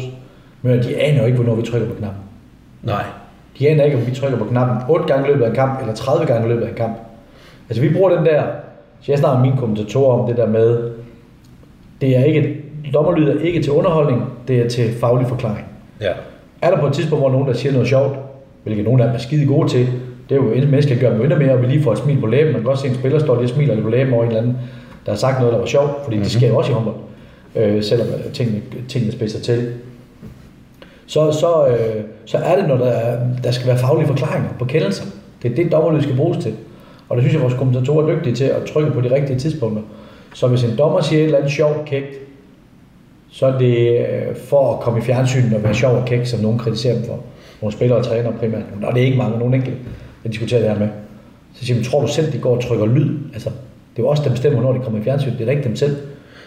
Men, men det kunne være en spændende dimension, hvis dommerne også kunne trykke på, hvornår de gerne ville have kommunikationen noget. Nej. Nej, det Fordi- var også sagt i ironi. Ja, det tror jeg, det tror jeg rarest, at vi tager styr. det, det synes jeg også er en god idé. Og Det er også en ting, som jeg har hørt, øh, som du også nævner eksempler på, at der er noget kritik af, hvornår det er, at denne her dommerlyd så bliver brugt. Men øh, sådan som jeg har oplevet det, i hvert fald i starten, der blev kritikken rettet de forkerte steder, hvor at, øh, blandt andet du, men også for eksempel Bent Nygaard var ude og sige, det er altså os, der trykker på det. Mm. Det er ikke observatøren, det er ikke øh, en eller anden dommeransvarlig, der sidder i den anden ende af landet, eller sådan noget den stil. Det er, der er to, der kan trykke. Det er ham, der kommenterer kampen, og ham, der sidder redaktør på kampen. Ja. Og ham, der redaktør, han gør det ikke, fordi vi har aftalt, det er kun kommentatoren, ekspert kan heller ikke. Okay. Det er kun kommentatoren, der står i hans panel, der står der dommerlyden, og han trykker på den. Så alt, hvad der ellers bliver sagt ud, det bliver muted, og så hører vi kun dommerne.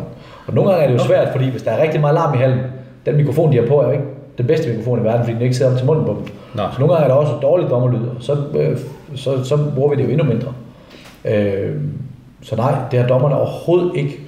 Øh, nogle, gange, nogle gange var der dommer, at der er kampe, hvor vi trykker 20 gange, og der kommer tre dialoger ud. Ja. Fordi nogle gange trykker vi også og siger ingenting. Nogle gange trykker vi fordi, eller vores kommentator, fordi de kan se, de er i gang med at sige noget, står med at sige noget. Og dommeren har ingen anelse om, hvornår de er på. Nej. Øh, og de er jo på i ganske kort få sekvenser. Og så er der jo nogen, hvor der sker større ting, hvor man hører dem kommunikere meget med en spiller. Mm-hmm. Altså fedt, hvis der er været en takling, en to minutters udvisning, og der er tørring, og en spiller lige kan sige, hvad skete lige der, så bliver trykket ind. Det er fedt. Fordi ja. han er lidt mere løs. Jeg vil bare gerne lige have en forklaring. Okay, nu skal vi til det sådan og sådan og sådan. Så siger nå okay. Men... Og så også der, hvor dommeren siger til den anden, jeg så, ja, det var ikke det, jeg så. Ja, lige præcis. Ja. Og, altså, og det vil også... Og det kan godt, og de siger spiller, det går, du har ret, men derfor, hvor jeg så, stod, der så det ud som om, at du hæver ham ned. Ja. Det er jo helt vildt, og, så, og det er jo afvæbnende.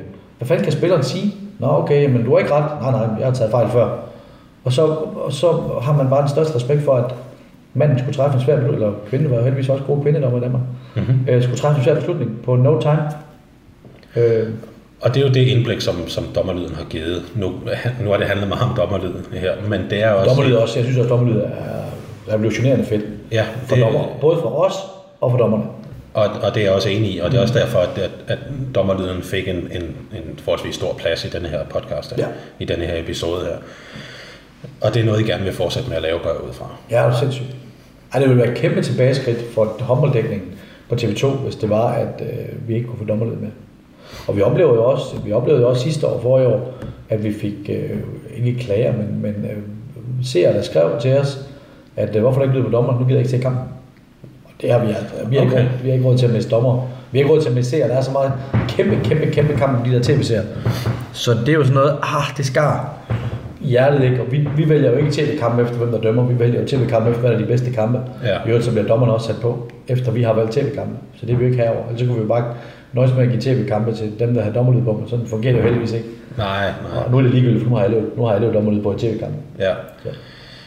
Jeg kunne godt tænke mig at spørge lidt ind til øh, jeres, og når jeg mener jeres, så mener jeg TV2's. Øh, jeg mener ikke, at du skal stå på mål for, for de andre medier og den anden del af pressen, men TV2's brug af eksperter er jo en, er en stor del af dækningen af håndbold, både før, under og efter kampen, hvor under kampen der sidder en journalist og en ekspert og kommenterer kampen, og så før og efter der er der studie med en vært, værtinde, og så nogle eksperter. De her eksperter, som, som I bruger, dem vil jeg lige fokusere på til at starte med. Er de valgt ud fra, øh, at det lige præcis er, jamen Trine kan det her, Daniel kan det her, eller er det sådan lidt mere øh, rundhåndet, og så prøvede man ligesom at se, hvad de kunne? De er valgt, fordi at de, ja, der er masser af kriterier. Dels så skal de evne, have en evne til at kommunikere. Ja. Så skal de være modige. Så skal de, øh, altså de skal turde sige, hvad de mener. Mm-hmm. Og så skal de kunne analysere håndbold. Øh, der hvor det selvfølgelig kan halde, det er, at der er ikke nogen af vores eksperter, der er dommer. Nej. Eller har været det. Og det kunne da godt være, at der blev en dommer, der blev ekspert. Jeg tvivler, men det vil da ikke udelukke det. Nej, men, men derfor har vi jo så også gjort det, at vi får at dem så godt på som muligt.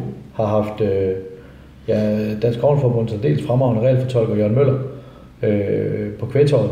Samlede samtlige eksperter, værter, kommentatorer. Vi sad oppe i 25. Øh, og simpelthen to dommerkurser. Ja. Det er dommerkursus, øh, som øh, man kan for, at man skal kunne dømme en håndboldkamp. Ja. Det der er det tre timers kursus, der er der. Ja, det er det nu. Ja. Det var og så sluttede vi med kurset om formiddagen, og så øh, testen bagefter. Ja. Så vi var, vi var 22, og de 18 af dem øh, bestod, og 18 af vores øh, folk har dommerkort. Jeg, jeg dummede, i øvrigt. Okay. Det var frygteligt. Øh, frygteligt pinligt, men jeg synes også, det var sindssygt svært. Øh, jeg dømte. Øh, jeg mener ikke, der er nogen af vores eksperter, de består vist alle sammen. Men så vi har taget det der dommer for, for at klemme sig godt på til også at kunne det. Men ellers så skal de jo ikke sidde og kunne paragraf 8 stykke 2 Nej. nogle ting. Men, øh, men de vil være bedre klædt på til at vurdere dommer også, hvis det var, at de var uddannede dommer, vurderede vi. Og derfor satte vi øh, tid og ressourcer af til, heldigvis gad Jørgen at komme over og bruge en dag på det. Og øh, vi gjorde det samme senere. Vi lavede faktisk også en kontra, hvor vi, øh, hvor vi fik øh, fem øh, herrespillere, fem damespillere og fem ligatrænere Ja. til at tage dommeruddannelse, til at tage, tage, tage dommerkort. Ja. Og de fleste, der var nogle enkelte, der dumpede også dag. Øh, hvilket jeg synes var sindssygt. Det var både god tv, men også helt vildt relevant. Også fordi, at det udstillede også, hvor svært det er at være dommer. At når du sidder under, så stille og roligt, og sidder bare og ser en videokvens, uden høj puls, kan træffe de forkerte beslutninger på baggrund af, at du får lov at se. Du, da, vi sad og så hele skærmen og hele situationen, og alligevel øh, svarede jeg forkert så pas mange gange til ikke at, at bestå. Øh, men øh, så det har vi gjort, så det, det, er, det, det skal de også kunne og vurdere, og de ser jo håndbold meget forskelligt. Mm-hmm. Hvilket jeg også synes er en styrke ved, ved eksperter, ikke kun hos os, men generelt. Vi havde en kamp i Sønderjysk i sidste uge, hvor Frederik Børn fik øh, øh, rødt og blåt kort, Ja. hvor Daniel Svensson ikke synes, det var til rødt og blåt kort. Ja. Og 9 ud af 10 andre i dansk håndbold synes, det var et glasklart blåt kort, og Børn fik jo også to spillers karantæne. Men Daniel ser bare håndbold på en anden måde. Daniel har selv spillet øh, noget af det andet håndbold. Trine for eksempel spillede håndbold, og Lærke Møller spillede håndbold. Ja. Øhm, og derfor, og jeg synes jo, det er en styrke, at Daniel ikke synes det, som alle andre synes, fordi Daniel er vant til at spille håndbold med en vis hårdhed. Ja, det må man sige. Ja, øh, og derfor synes han, at håndbold gerne må være hård. Og nogen synes, at håndbold skal være mindre hårdt. Og så havde, det kunne være, hvis det havde været øh, Peter Brun Jørgensen, som var en meget, meget fin, elegant håndboldspiller. Øh, han havde været den ekspert, der tilfældigvis havde været sønderjysk dengang, og så børn øh, gøre det, børn han nu gjorde, øh, med eller ude. Øh, hvordan, hvordan, nu jeg på at komme til dommer over den situation overhovedet. Jeg er dumme, jo, det er dommertest. øh, øh, så kan det være, at han har sagt noget helt andet. Og Ja. det synes jeg jo, det, det er jo det, jeg synes er fedt. Der er ikke nogen strømligning af, hvordan de skal, hvad de skal gøre og sige. De skal sige og gøre det, de, øh, de oplever. Så er de jo nogen, har jo favoriteksperter, og nogen øh, synes, Ben Nygaard er Gud, og andre synes, han er forfærdelig. Og nogen sådan synes de med Daniel og Claus også. Og det skal man også kunne håndtere, at man som ekspert deler vandet. Øh, og mange oplever tit seere, der skriver til os, at så blev ham skide Kolding-fan Ben Nygaard igen, øh, sad han igen og forhærligede Kolding. Ja. Altså hvis man skriver sådan noget til os, så har man ikke rigtig sat sig ind i Ben Nygaards historie med GOG og Kolding. Igennem hvad er det, 15? øh, Nej, jeg, jeg ja. ved ikke, hvor mange er, har lige spillet mod hinanden. Nej, men- var GOG ja. og Kolding var ærkefjenden. Og så når folk skriver til os, at fjern Ben Nygaard, han er en kæmpe Kolding-fan. Ben Nygaard er ikke Kolding-fan, han er ikke GOG-fan. Der er ikke nogen af vores folk, der holder med nogen. Så kan de ikke have det job, de havde. Claus og Daniel har spillet i, øh, i Skjern, men jeg har, de har haft mange kampe, hvor de har kommet til Skjern, hvor de i sandhed ikke forhærliger Skjern, fordi de har spillet der. Selvfølgelig er følelsen imponeret der. Mm-hmm. Øh, fordi hvis, jeg, hvis vi lader mærke til det, så kunne de jo ikke have det job. Nej. Og jeg, jeg vil sige, udefra er det ikke en ting, jeg lægger mærke til, at Nej. der er nogen, der holder med nogen øh, på den måde der. Øh, det er ikke noget, jeg har lagt mærke til udefra. Så altså, hvis man gerne vil finde noget at kritisere, så skal man nok også finde det. Og, og ellers så opdigter man det bare. Ja, og, så, og så, sådan skal det også være, at være, være i tv-mediet og være så eksponeret som, som vores kommentatorer og værter og eksperter, så skal du også leve med, at der er nogen, der ikke kan lide dig, og som har sociale medier til at ytre det. Og det er det, jo det samme med dommer. Ja, Altså, selvfølgelig. der, er jo ikke, der, er jo ikke, der er jo ikke noget, der er, der er jo ikke synd for Ben Nygaard, når nogen skriver, at han er idiot. Ah, det er vel heller ikke første gang, han hører det. Nej, nej, lige præcis, og, og selvfølgelig tror jeg, at Ben er jo et sindssygt godt menneske, og et varmt menneske, som selvfølgelig helst vil have, at alle godt kunne lide ham, men Ben har også valgt en stil, hvor han har sin måde at sige og gøre tingene på. Mm-hmm. Mhm. Og det skaber venner og fjender. Ja, Og, og det gør det også at være håndbolddommer. Og spiller og træner. og spiller og det hele. Ja. Og håndboldredaktør engang imellem. Mm. Ja, bestemt er der mange, der siger, mange håber ikke mange, og sådan synes jeg er en idiot. Og det er jo fandme. Vi kommer ind øh, faktisk lige om lidt på øh, måske noget af grunden til, at nogle de, øh, ser lidt negativt på nogle af de øh, ting, som det er, du skriver på TV2. Mm-hmm. Det kommer vi ind på lige om lidt, at det kan jo være med til det. Jeg kunne godt tænke mig at spørge ind til, og nu, øh, da du ikke har prøvet at dømme, så er det måske lidt svært for dig at svare på sådan dommermæssigt på de her øh, regelændringer, der har været de seneste to-tre sæsoner. Men jeg kunne godt tænke mig at spørge dig så som en, der elsker håndbold, og også måske også ser lidt mere nøgternt og neutral på det som journalist, at man i 2016 indførte fem nye regler i håndbold, hvor to af dem blev indført i alle rækker herhjemme i Danmark, øh, og alle fem blev indført i eliten selvfølgelig. Jeg kan godt tænke mig at høre, hvad du synes om, om dem hver især, og så går vi videre til de lidt større ting bagefter, mm. som også kommer til at give nogle pæne reaktioner. Og den første, det er passivt spil, at det bliver øh, maks 6 afleveringer, og så øh, skal angrebet være afsluttet. Det kan jeg godt lide. Problemet med den har nogle gange været, at man øh, ikke godt nok har fået folk til at forstå, at det er vores ansvar. Men primært, at det er ikke fordi, og der er mange spillere og trænere, der tror, at de får seks Du får jo ikke seks afleveringer. Nej. Du får maks seks afleveringer. Ja. Og det er nogle gange forvirret, især i starten, nu tror jeg, at folk har vendt sig til det. Ja. At du må spille op til seks afleveringer. Det kan godt være, hvis de tre er meget langere og passive, at så vil du kun få lov at lave tre eller fire afleveringer. Mm-hmm. I starten var, den, var problemet, at, at man ikke nødvendigvis behøver at tælle til seks, før man fløjtede den passive kendelse. Men det er jo, synes jeg, folk har vendt sig til, så den er, det, det, det er rigtig, rigtig fint. Den, den, den kan jeg sådan godt lide. Jeg kan godt lide mange af de nye. Ja, vi går videre til blot kort nu, som er en visualisering af, at der kommer... Øh, ej, ikke at der kommer. Det er en visualisering af, at man efter kampen går ud og kigger på en situation, øh, forhåbentlig med billeder, hvis det, hvis det er til rådighed. Det er det i alle elitekampe, hvor det blå kort det er der. Og kigger på, om der eventuelt skal komme en indberetning. Hvad synes du om, at man øh, visualiserer det med et blåt kort nu? Jeg kan godt lide det, fordi jeg, jeg synes, det var for forvirrende før, øh, at her fru Jensen kan se øh, Sebastian Henneberg få rødt kort om lørdagen, men du ser ham spille igen på onsdag. Ja. Jeg fik han ikke lige rødt kort. I alle andre sportsgrene giver det som regel karantæne. Ikke? Mm-hmm. Men i håndbold, der var det lidt diffust, og det kræver en indberetning, og måske indberetning og sådan noget. Nu kan man se, okay, ham der han risikerer karantæne. Ja. Får det ikke nødvendigvis, han risikerer det. Som med Frederik Børn den anden dag. Ja. Øh, også det, når hvis du får et rødt kort i en håndboldkamp, og skal ned og sidde på den skide stol, de alle sammen frygter at sidde på. så lige du sidder der og vide, okay, jeg ved, at jeg har med næste kamp. Altså, det koster mig kun resten af kampen. Ja. Men når du så sidder med blåt kort, ved du godt, det, det kan få større konsekvenser.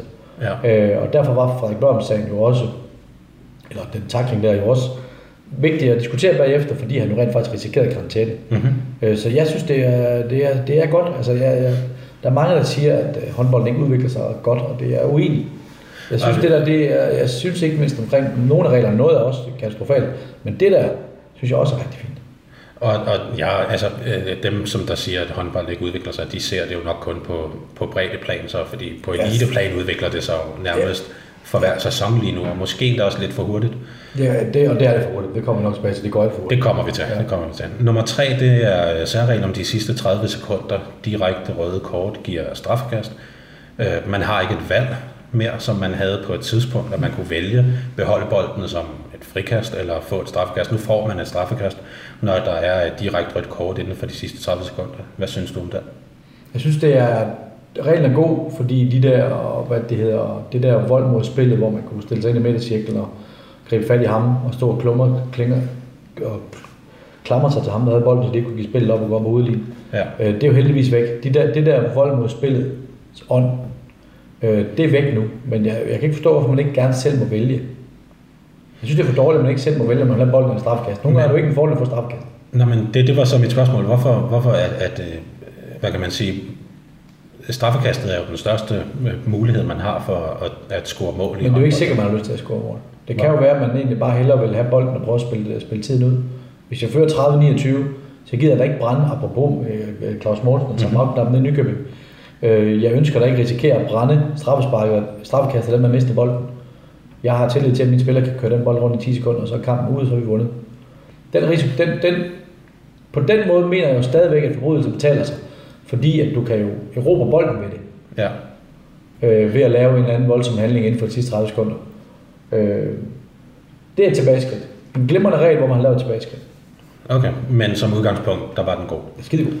Ja, helt vildt og nødvendigt. Utroligt, den først kom der.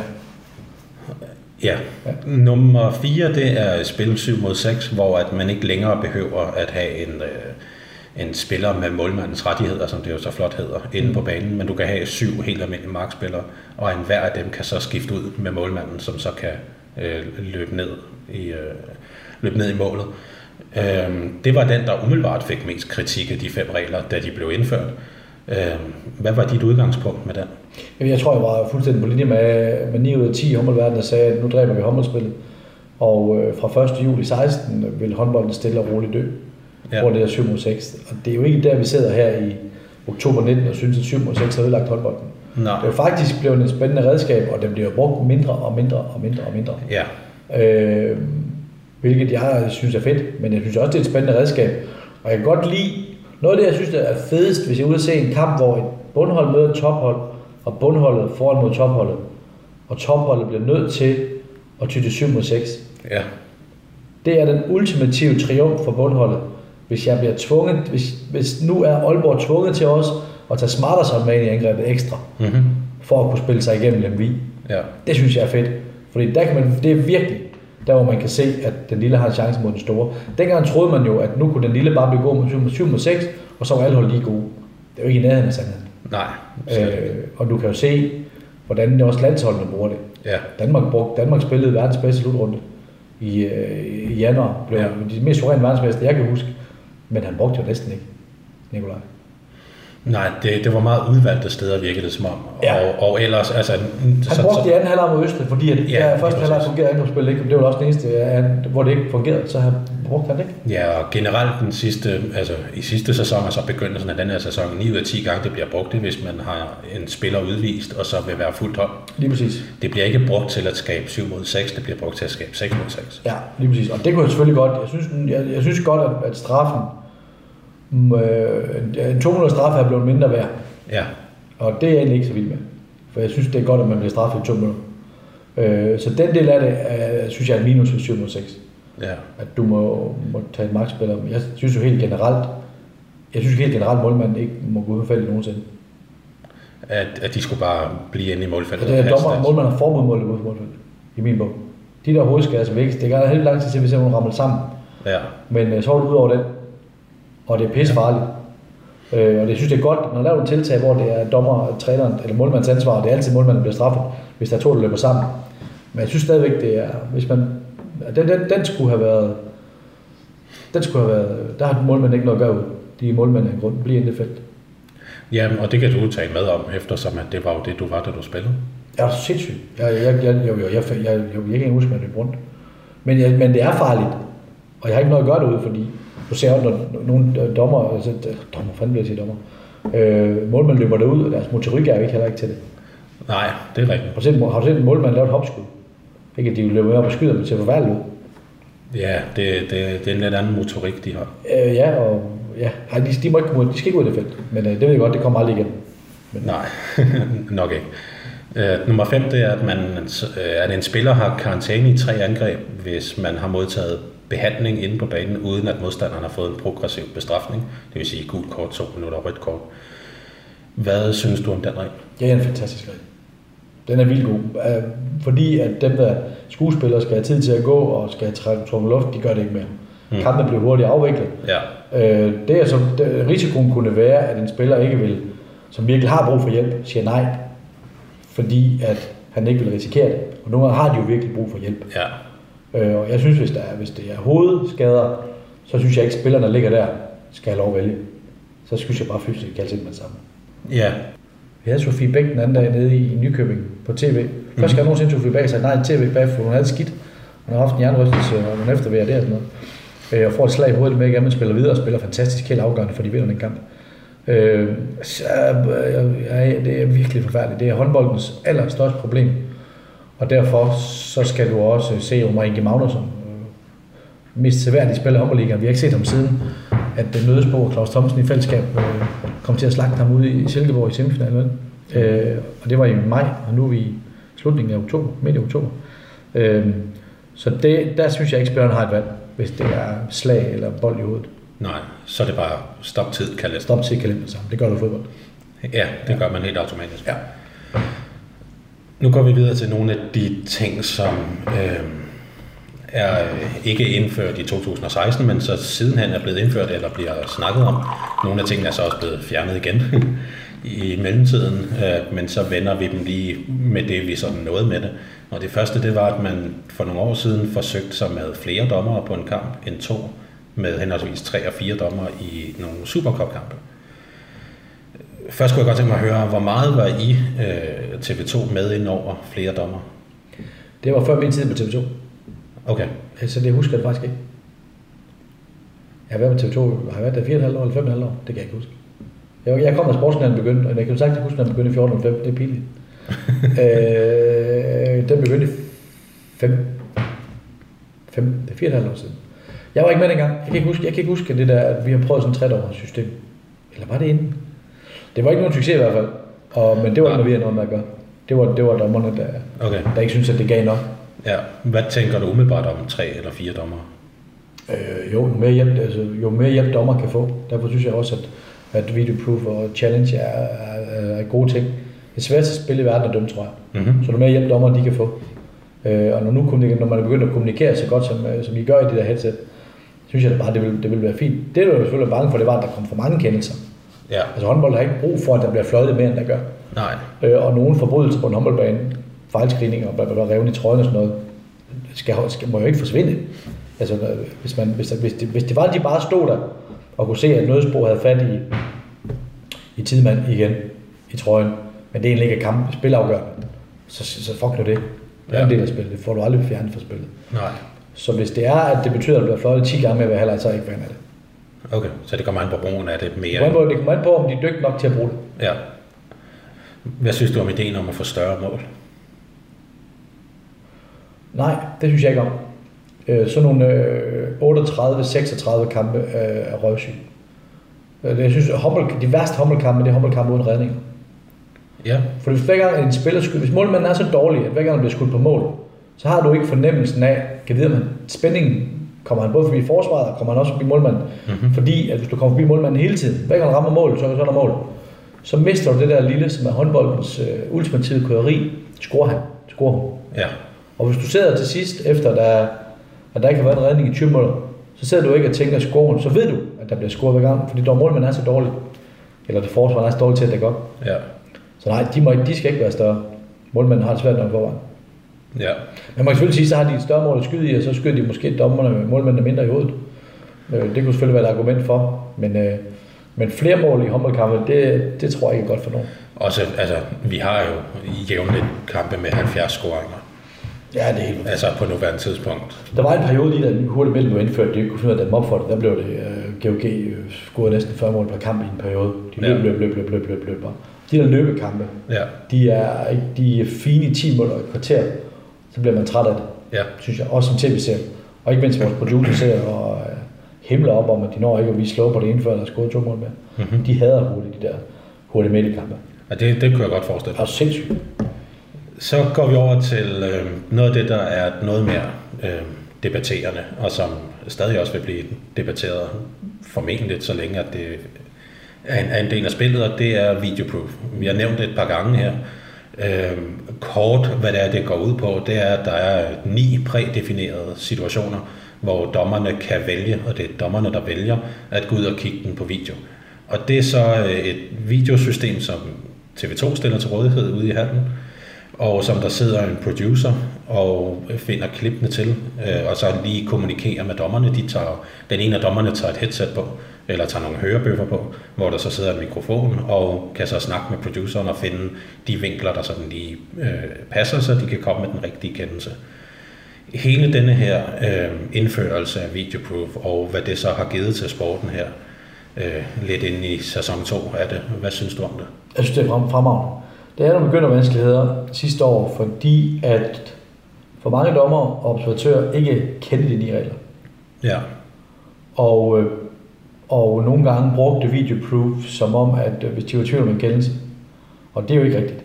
Du kan ikke gå ud bare, du skal, det skal være inden for de ni særregler. ja, Og det oplevet ofte, at, ikke ofte, men det skete, at dommer gik ud, fordi de var usikre om, de havde dømt rigtigt, gik ud for at se, om de havde dømt rigtigt. ja, Og det er jo ikke meningen, Nej. så kan vi jo stoppe kampen hele tiden. De fløjter hele tiden. ja. Øh, så der hvor de gange, hvor dommer gik ud og tog, hvor de ikke måtte, øh, det gør det også umuligt for os og vores kommentatorer, øh, som jo selvfølgelig også, de der regler, når der kommer regelændringer, så får vores dommer det også.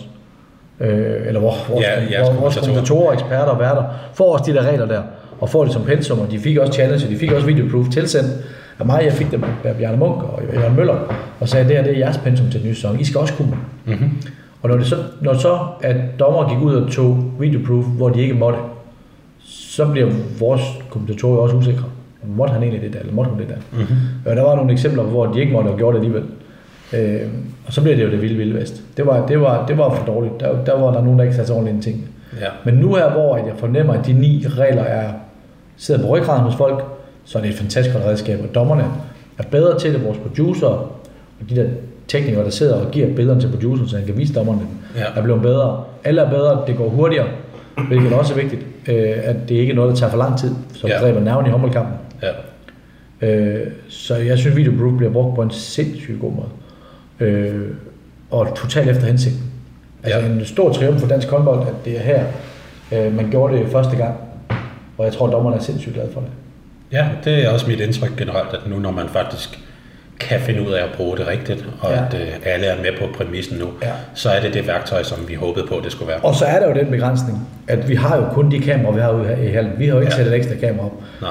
Udover at kamera er meget, meget dyrt, så skal der også ind til bemande det. Mhm. Det er meget, meget dyrt. Og vi har sagt, at vi stiller gerne til rådighed, men ikke med ekstra udgifter, fordi at budgettet er, som budgettet er. Øh, så der er jo situationer, som vi ikke, vores kamera ikke fanger. Mm-hmm. Og så er det jo bare heldigvis, der er ikke noget, at vi vil have en fejludskiftning den anden dag. Altså vores, vores kamera, vores kamera filmer ikke bænken, mens spillet er i gang. Nej. Øh, så det var det er kun rent lucky punch, hvis et af kameraerne har lige en fejludskiftning i baggrunden. Og der kaldte, der kaldte Ken Cardoso en, øh, en fejludskiftning. Og de var ude at se videoproof, men vi havde bare ikke, vi havde ikke billederne der. Det ville vi sjældent have. Også den der med, at tiden gået og tiden ikke gået. Ja. Der har vi jo den fejl, at halvens ur er ikke synkroniseret med vores ur. Mm. Hornet er ikke nødvendigvis synkroniseret med vores ur. Så den der med fejludskiftning og hvor er tiden gået eller ej, Ja. der må vi svært at bevise. Ja, og det er også to eksempler på, Ja. ja. hvor man har været ude og kigge på videoproof, men hvor man ikke har kunne bruge det. Men ellers så fanger øh, de andre regler fanger, øh, fanger vores øh, kameraer oftest.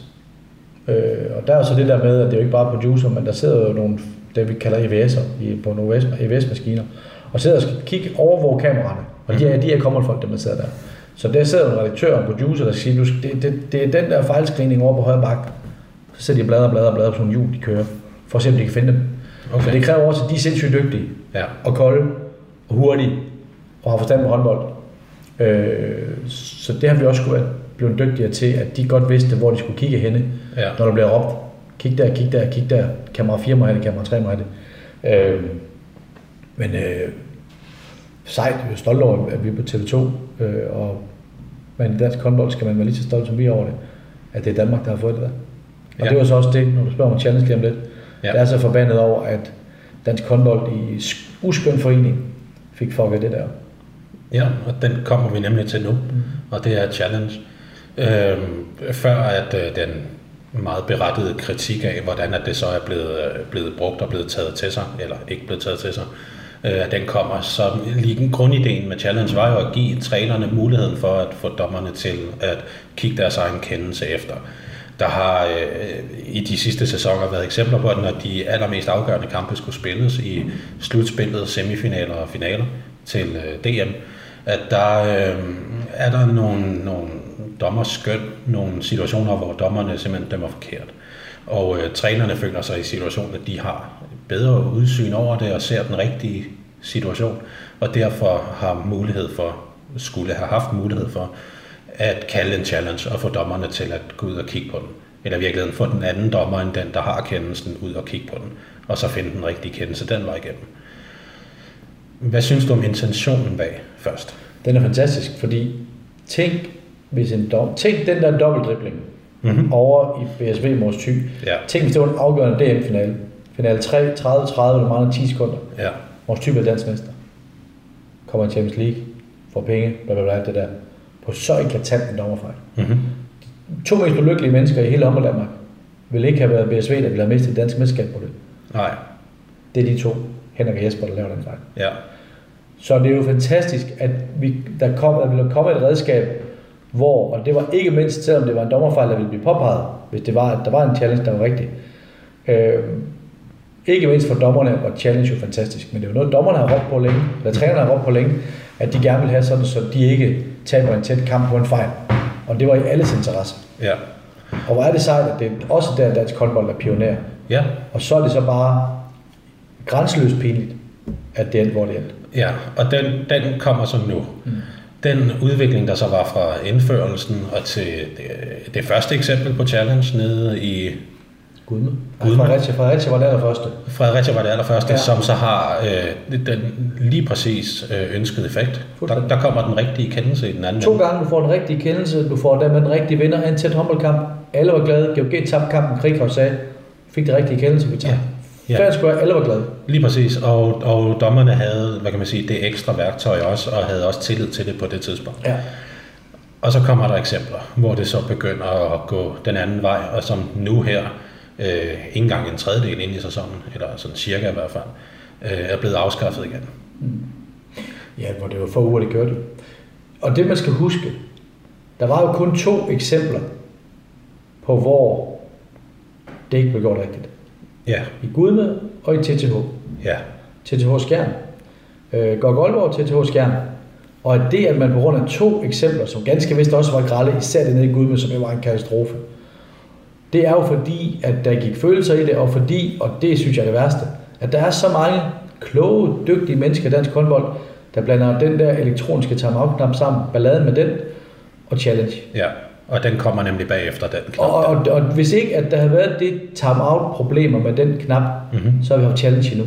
Ja, Og hvor er det vanvittigt, at man kan sige, at det største fremskridt, man har lavet i, i, i, i håndbold, verdenshåndbolden, som jeg synes challenge ville være, det er ødelagt af, at man har blandet det sammen med noget, der er intet. For lad os nu slå fast, den elektroniske timeout-knap har intet med challenge at gøre. nej, det er... Men to menigmand tror, det er en samlet ting, der bare er Ja. noget lort, og så afskaffer vi det hele. Ja, Men det, der faktisk er, det, der var kimen til problemet, er der jo nu. ja, Det, der ødelagde det for challenge, den elektroniske timeout-knap, er der nu, selvom det ikke har noget med andet at gøre. ja. Og jeg er dybt skuffet over, at man ikke var kølig nok, og så sendte challenge til øh, ud på bænken i en måned eller to, øh, tog imod det tilbud, vi gav om at komme ned i det rum, der er på TV2, altså i det sted var rum, stille gratis til rådighed. Mm-hmm. Jørgen Møller, sæt dig ind, find 4-5 af de bedste observatører, sæt dem ind i et rum, kør de ni proof-regler igennem, de ni challenge-regler igennem, og de kommer ikke ud, før de kan dem i søvn. Sørg for, at de kommer til Odense og sidder ved siden af vores producer, i stille og rolige omgivelser, hvor der ikke er stress og pres, som der er. Det er stakkels observatører ude i hallen det challenge. Hold kæft, de har været presset. Mhm. Og lavet helt eklatante amatøragtige fejl. Fordi de har været helt enormt, enormt presset. Ja. Her sidder der en kollega med headset på, der sidder ved siden af de AVS, jeg har fortalt om, der sidder og har alle kameraerne overblik. Mhm. Mm-hmm. Du som sidder lige der, der er helt stille og roligt, sidder kun nemme lokale, kæmpe stort lokale. Sæt dig på den skærm, du har alle kameraerne der, du kan sidde og se alle situationer.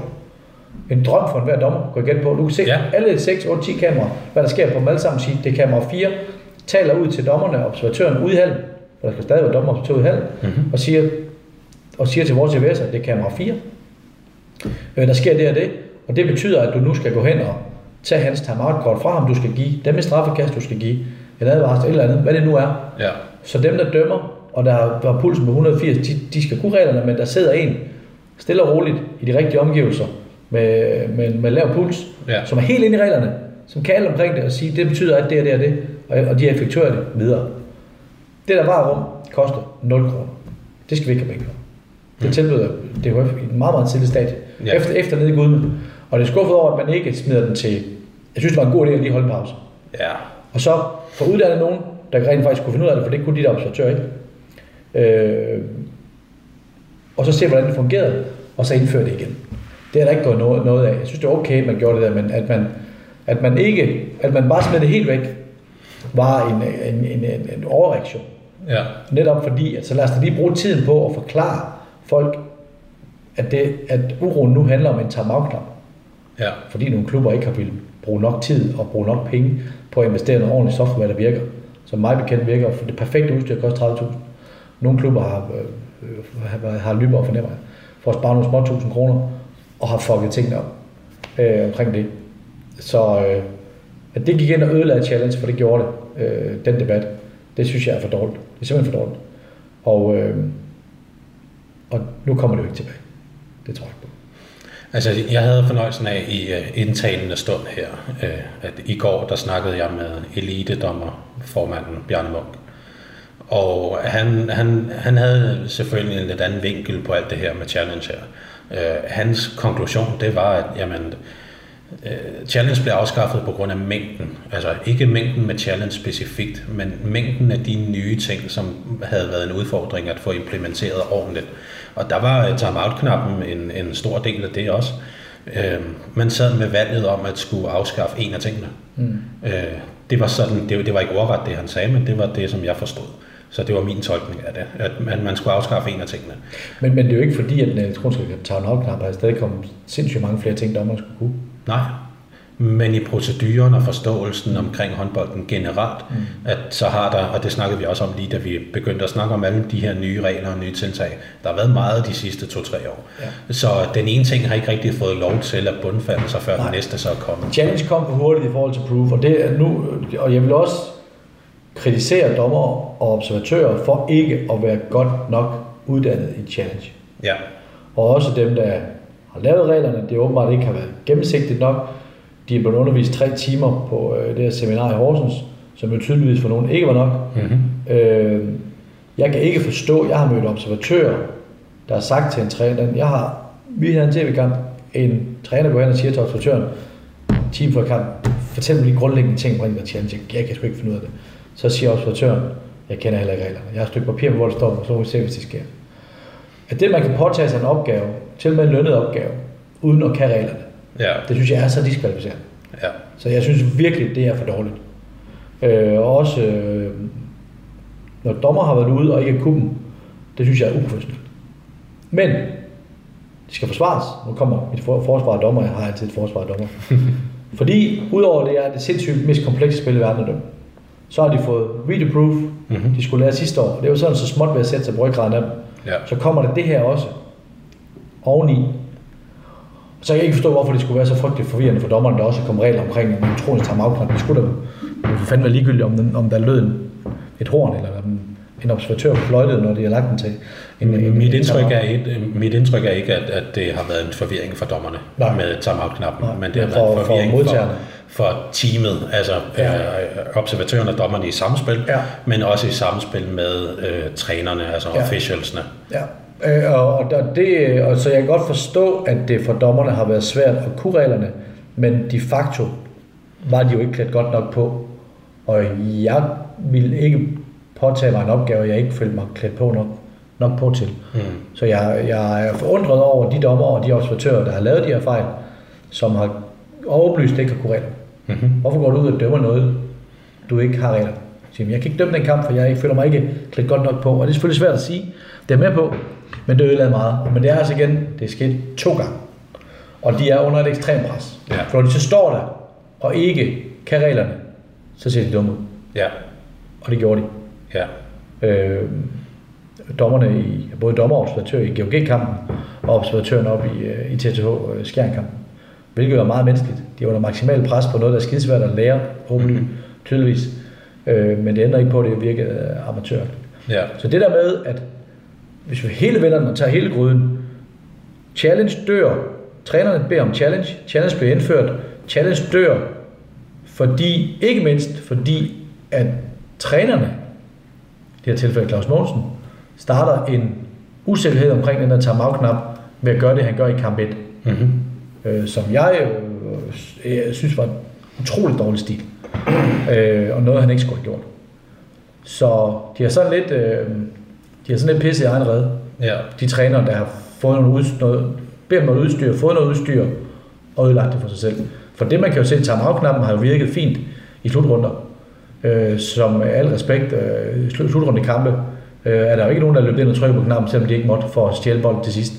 Øh, med al respekt, så er slutrunde kampe nok en lille smule vigtigere end øh, Nykøbing Falster København håndbold i første spillerunde mm-hmm. i grundspil ud af 26. Øh, uanfægtet, at Claus så havde på mange måder en rigtig god sag, fordi han havde sagt, at der er et problem her. Mm-hmm. Derfor har han ikke behøvet at gøre, som han gjorde. synes jeg stadigvæk ikke, han burde gøre. Og i, i, i forlængelse af denne her kamp, som vi nu snakker om med København håndbold og Nykøbing Falster, omvendt. Men der øh, skriver du en artikel den 31. august til TV2 Sports hjemmeside, hvor at du øh, siger, at øh, Københavns handling ikke var imod lovens bogstav. Netop det her med, at der bliver påpeget, at der er der, der er et hul et sted, mm. altså, som jo så var det, der blev brugt her. Ja. Øh, og fordi at det ikke var imod lovens bogstav, så kan man heller ikke sanktionere hverken klubben eller i det her tilfælde Claus Mogensen, øh, eller fysioterapeuten, som faktisk er øh, ham, som der trykker på knappen. Øh, de blev så straffet alligevel, både, både klub og enkelte personer. Ja, jeg skrev, at man ikke kunne straffe Claus, for det var ikke ham, der havde trykket, fordi at det var jo blevet eftertrykkeligt sagt, at det er den, der trykker, der får straffen. Ja. Så jeg vidste jo godt, Fysen ville få en straf. Men okay. Jeg mente jo ikke, Claus skulle få en straf. Okay, det, det, det har jeg misforstået så. Øhm, Ja, for jeg, jeg koncentrerer mig lidt mere om, at det, at, at det var, at om træneren ville få, om ville træneren ville kunne sætte på bænken eller ej. ja, Og så går man så ind, og så giver man, og, og, og ja, han får, den der, han får den der karantæne, hvilket jo egentlig er okay, men, øh, men de, er jo ikke gennems, de der regler er jo ikke gennemskuelige. Synes, det er svært at se. Øh, Ifølge reglerne gør Claus jo ikke noget forkert, fordi det er ikke ham, der trykker. mm-hmm. Og så gør han så noget, der er uetisk. ja. Det bliver han så straffet for. ja. Men ifølge, som jeg læser reglerne, omkring det, at det ikke er ham, der trykker, så skal han jo ikke straffes. Nej, Og nu bliver det straffet begge to. Ja, foruden at klubben også får en bøde. Klubben får også en bøde. Det vil sige, det er tre parter, der bliver straffet. Ja. Øh, og det er jo noget, de gør, fordi de har hjemme i. Nu er København så anket den, og den ligger stadig ved DIF, ikke? Øh, Øh, jo, så vidt jeg ved. mm. Jo, men den er jo tidsløs. Han har afslået sin karantæne, og sådan noget. Nu handler det jo bare om, om moralsk opbakning, hvilket jeg synes er spændende. Er sindssygt spændende, hvad DIF kommer frem til. Det bliver, det bliver interessant at høre, ja. øhm, hvad det er, de finder frem til, fordi det kan jo være en, præce, ja. en, en præcedenssag, der kommer. Ja, helt sikkert. Og så kan man sige, øh, er Claus frihedskæmper eller terrorist? Han er blevet kaldt begge dele. Øh, Claus Mogensen.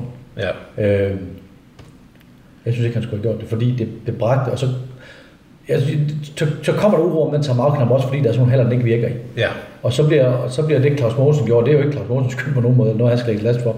Så bliver indførende af elektroniske timeout-knap også bare et issue, ja, oven i challenge. Og så er den ene, er den ene ting dør i. Øh, Jeg vil jo mene, at det var lettere at få challenge til at fungere, end den der timeout-knap, som åbenbart er så svær Ja. at få til at virke Ja. ude i hallerne rent fysisk. Altså, i Esbjerg, den anden der, der var den er forsinket igen. Synes jeg, jeg øh, ja, det har jeg også hørt. Jeg så ikke kampen, men jeg har godt hørt kommentarerne efterfølgende. Ja. Øh, grundideen med den her timeout-knap, nu har vi snakket en, en del om den allerede, men grundideen var, at øh, trænerne i en del år i hvert fald, har øh, bedt om, at man afskaffer de her grønne team timeout-kort, øh, som man får udleveret, og så er der den her knap i stedet for, som de kan gå over og trykke på. Hvad synes du om, om grundideen med, at man indførte knappen? Jamen, det er da utroligt, at den ikke har været der i 20 år. Ja, Fordi du skal hen og give et kort og give det til en frivillig observatør for det arrangerende hold, der skal tage en fløjte og fløjte i den. mm-hmm. Og, og det, som trænerne gerne vil have, den elektroniske, det er jo fordi, at det er jo ikke ligegyldigt, om vedkommende bruger et eller tre sekunder på at i den fløjte og få fløjtet. Og fløjter han høj, højt nok, eller hun, til at det kan høres og få stoppet tiden af det der. ja, Så den knap ikke har været der i mange år, det falder ikke med dig. Øh, og så når den kommer, så kan vi gå hjælpe med ikke finde ud af at installere software. Eller bruge det rigtigt. og, og det er jo så det... Øh... Det kan man internationalt. Lige præcis, og udfordringen med knappen herhjemme, det har jo været, at den bliver sluttet til øh, teknikken ved dommerbordet, Ja. og kører ind over det, hvis man kan sige det sådan. Øh, og så ud i de øh, højtalere, som når øh, første halvleg slutter og anden halvleg slutter, så er der det her horn, der er i halen, at det er så det, det kører ud over, øh, kører ud igennem. Sådan som timeout-knappen jo så fik sit indtog her. Altså en ting er softwaren, at ikke har virket i alle haller. Det er jo, som, som du også har pointeret, som jeg også er enig i, det er jo sindssygt i sig selv, mm. at man som arrangerende klub ikke sørger for, at det virker, når det er nemt at gøre. Man skal bare tage sig sammen og få det gjort agtigt. Mm. Så har der også været noget med, hvordan det er, den så bliver brugt af trænerne, øh, hvilket også er en ting, du har skrevet en artikel om at øh, man, altså, man har bedt om den her knap i rigtig mange år, og så får man den endelig, og så øh, bruger man den, dit citat, som et sidste desperat forsøg på at få point ud af en kamp, man ikke skal have nogen point ud af. Mm. Hvad er din konklusion indtil videre på den her timeout-knap? Øh, den bliver brugt forkert. Den er blevet brugt forkert i starten. Og det der, der jeg, jeg ved ikke, om det er et eller andet, vi har snakket om det, om det er typisk dansk, fordi den fungerer jo godt nok de steder, hvor den til slutrunder, Ja. for eksempel. Men her i Danmark skal vi omgående finde et eller andet lille hul, hvor vi kan drage en fordel til. Ja. Jeg ved ikke, om vi kan forhøje, løfte helt derop til, at det handler om mentalitet. Mentalitetsforskel. Øh, men ellers kan- skulle jeg ikke kunne forstå, hvorfor at vi ikke skulle en hel kamp ind i sæsonen, før det blev misbrugt første gang. Mm-hmm. For jeg synes jo, at Claus Mogensen, og igen, jeg skal forsvare ham i den forstand, at han jo havde påpeget det inden, Mm-hmm. øh, vælger at misbruge en regel, der er lavet for ham selv. Ja. Det er dansk, fordi vi ser det ikke rigtig nogen andre steder. Øh, og, og, og nu beholder de den jo så, men det koster så noget andet sted. Mm-hmm. Øh, den challenge, challenge, som jeg er sikker, sikker på, at Claus Mogensen og nogle af de andre, der er trykket øh, mod øh, bedre vidne på de der knapper, øh, gerne ville have haft. Så man kan sige, de har simpelthen fået deres straf ved at miste den her challenge-mulighed. Så er konklusionen så i virkeligheden, at man skulle have byttet om på, hvad man beholdt og hvad man afskaffede for nu? Ja. Det vil sige, at man beholdt challenge, men man så afskaffede knappen og gik tilbage til de her grønne gårde? Fuldstændig, og så sige det i klubberne. Alle klubber indbetaler 30.000 kroner til divisionsforeningen, og divisionsforeningen har ansvaret for at købe det rigtige udstyr for et firma til at og installere det i alle de der haller. Mm-hmm. Øh, så er den ikke længere. Det koster penge. 30.000 er faktisk mange penge i nogle ligaklubber. Mm-hmm. Øh, men det er professionel håndbold, til med tv-transmitteret, så selvfølgelig skal det virke. Og så, og så ja, det burde man have gjort. Smidt begge to til timeout, og så få installeret det rigtige software, og så uddanne sig i det andet, som man tydeligvis ikke er uddannet godt nok i. Mm-hmm. Øhm, men man kan sige, at nu er der selvfølgelig kommet ro på. Man har opnået det for DHF, som man gerne ville, nemlig at få sat ro på. Og der er jo ikke ballade nu. Og jeg sidder der også, når jeg sidder og laver kampe, dengang der var challenge. Jeg håbede ikke, der kom en challenge. Fordi det, var det simpelthen var for besværligt. Det var et elendigt tv-produkt. Folk siger, at I synes det garanteret, det var fedt, fordi de, så stod folk der så dumme ud. Synes vi det ikke er fedt. At dommerobservatører står og ser dumme ud, og spillere og træner ikke kan reglerne. Øh, og vores folk heller ikke kan reglerne. Øh, fordi det er så komplekst, og så, øh, okay, hvis de er usikre på det der, så bliver vores folk det jo sådan set også, fordi det er dem, der er uddannet til at skulle vide det, Ja. øh, men ikke ved det. Så alle, alle var jo sådan i en limbo, og det var dårligt tv. Ja. Øh, plus det kostede os også penge. Altså, vi, vi gik jo langt ind over reklameblokken. Kampene blev jo sindssygt lange. De der to, der er 10 minutter den ene og 4 minutter den anden. Det er så meget reklamekroner, Ja. som ryger der ikke. Det er selvfølgelig risiko for at få sendt live tv, det er med på. Men når det er fordi, at folk ikke kan finde ud af de regler, der er lavet, så bliver det irriterende om at, at gå mange minutter over Ja. på en kommersiel tv-kanal, der lever af de reklamer, der ligger mellem vores udsendelser. Ja. Så det, det kunne selvfølgelig ikke fortsætte. Øh, men det, vi har ikke haft noget at sige på det overhovedet. Vi har ikke brokket os og bedt dem om at få styr på det overhovedet ikke. Vi har bare Okay. holdt til, bare, vi har bare formidlet det. Vi er Ja. ikke part i det. I hverken det med knappen eller med, med challenge. Så vi agerer jo bare på det, de har sagt. ja. Tror du, at uh, timeout-knappen er kommet for at blive? Ja, ja, det skal den også, fordi det er et fremragende enkelt redskab, som selvfølgelig skal være der. Øh, vi skal, der skal bare ikke ske det, der skete i Esbjerg. Det er Nej. dybt ulykkeligt. Ja. Altså, Team Esbjerg mister. Nu ved jeg godt, at kampen er helt lige, de kunne lige så godt have tabt den også. I, i, og han ikke har spillet en glimrende kamp over Esbjerg den dag. Men det, at den knap øh, betyder, at, øh, at, øh, at de ikke kommer i noget af det vigtigste på sæsonen, det der Final Four. Mm-hmm. Øh, Jeg kan godt forstå, at Jesper Jensen helt, helt øh, øh, ja, hvad er han, hvad er han efterhånden ikke følelse over det her. Mm-hmm. Fordi han står jo som skurken, ikke? Øh, og der er jo ikke nogen, der ved, om han ikke gjorde noget forkert. Nogle siger, at han gjorde det, nogen synes, at han ikke gjorde noget forkert. Ja. Men det er jo de facto hans handlinger, der gør, at de røver Final Four. Ja. Og tænk, at, tænk, at øh, elektronikken ved en knap skal efterlade et, øh, et menneske med så stort et å på sig. Synes, dybt, dybt, dybt, dybt urimeligt. Øh, og så kan man sige, at det var så heldigvis i Esbjerg, hvor knappen ikke virkede, ødelagde det for Esbjerg, og ikke omvendt. Mm-hmm. Så tror jeg, vi har set meget mere ballade, hvis Herning Ikast var ud på, at Esbjergs knap ikke virkede. Ja. For det gjorde den jo ikke. Og det gjorde den jo heller ikke i kampen før, og heller ikke kampen før igen. Så man har haft tid til at få det ordnet, men jeg ved jo så også, at de har testet den i bund, og den virker fint, og så er der åbenbart, jeg ved ikke om der sker noget med software, når der kommer mange tilskud i hallen og meget larm og sådan noget, det ved vi da fra vores eget udstyr. Øh, det gør det jo. Mm-hmm. Øh, det påvirker. Øh, men øh, så tror jeg, at det en fejl for på det, og det er jo, det er jo helt ubærligt. Og stik imod alt sporten så. Ja, og stik imod, hvad knappen egentlig skulle have, have afhjulpet med. Den skulle hjælpe Jesper Jensen, og Ja. den smadrede hans fejl for muligheder. Ja. Det er jo øh, i sig selv helt grotesk. Og det, var, og det var ikke hans skyld, vil jeg stadig påstå. Uden at jeg har sat mig ind i en jord der, for det er kraftigt også kompliceret. Det er, det hvor, mange, hvor er, mange gange skal man over protester? Og, ja, det er, det er kompliceret. ja, og det skal også forenkles. Ja. Håndbold skal, håndboldregler skal, håndboldlove skal simpelthen forenkles. ja, i hvert fald nogle af dem, at de er, de er for omstændige. Ja, og det ved jeg så også, øh, Jørgen Møller og hans dygtige folk, øh, øh, også internationalt arbejder på, at øh, håndbold ikke bliver så komplekst at dømme. Mm-hmm. Og så lige uh, sidste ord om det her, det er så uh, lige tilbage til Challenge. Tror du, den kommer igen? Vi gør det måske nok en gang, men så bliver det ikke øh, med Danmark som prøveklub.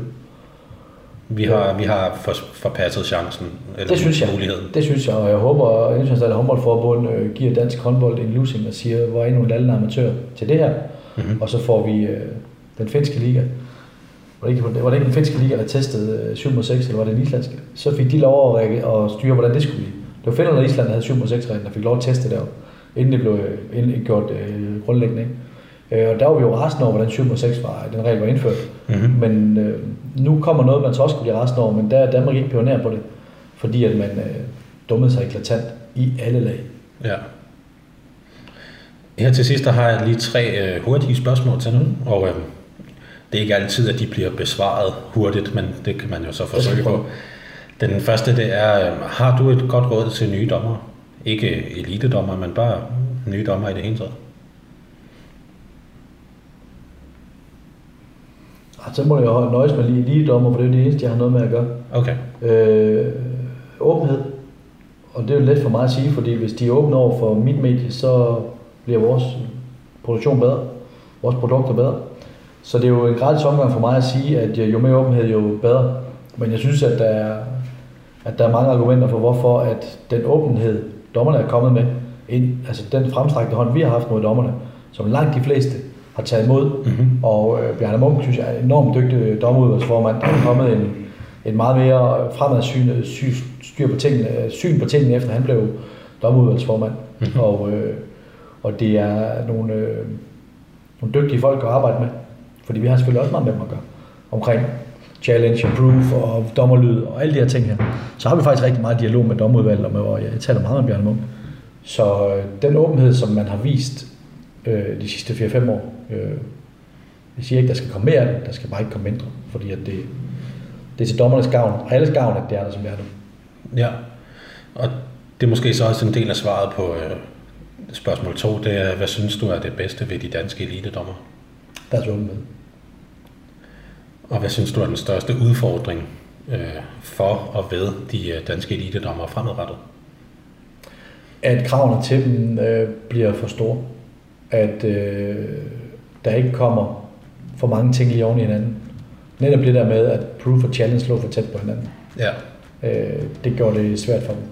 Og jeg tror aldrig, det har været så svært at være håndbolddommer som nu.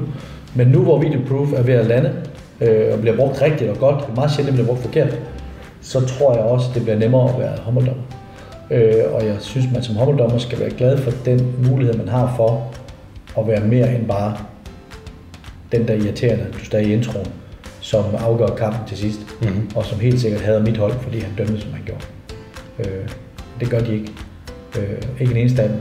Og det vil du kunne se, hvis du kunne se dem i interview, og du kunne høre, hvad de taler om undervejs i kampen. Så tror jeg også, at der vil blive, eller det er der, oplever jeg, mindre negativ øh, kritik af dommerne.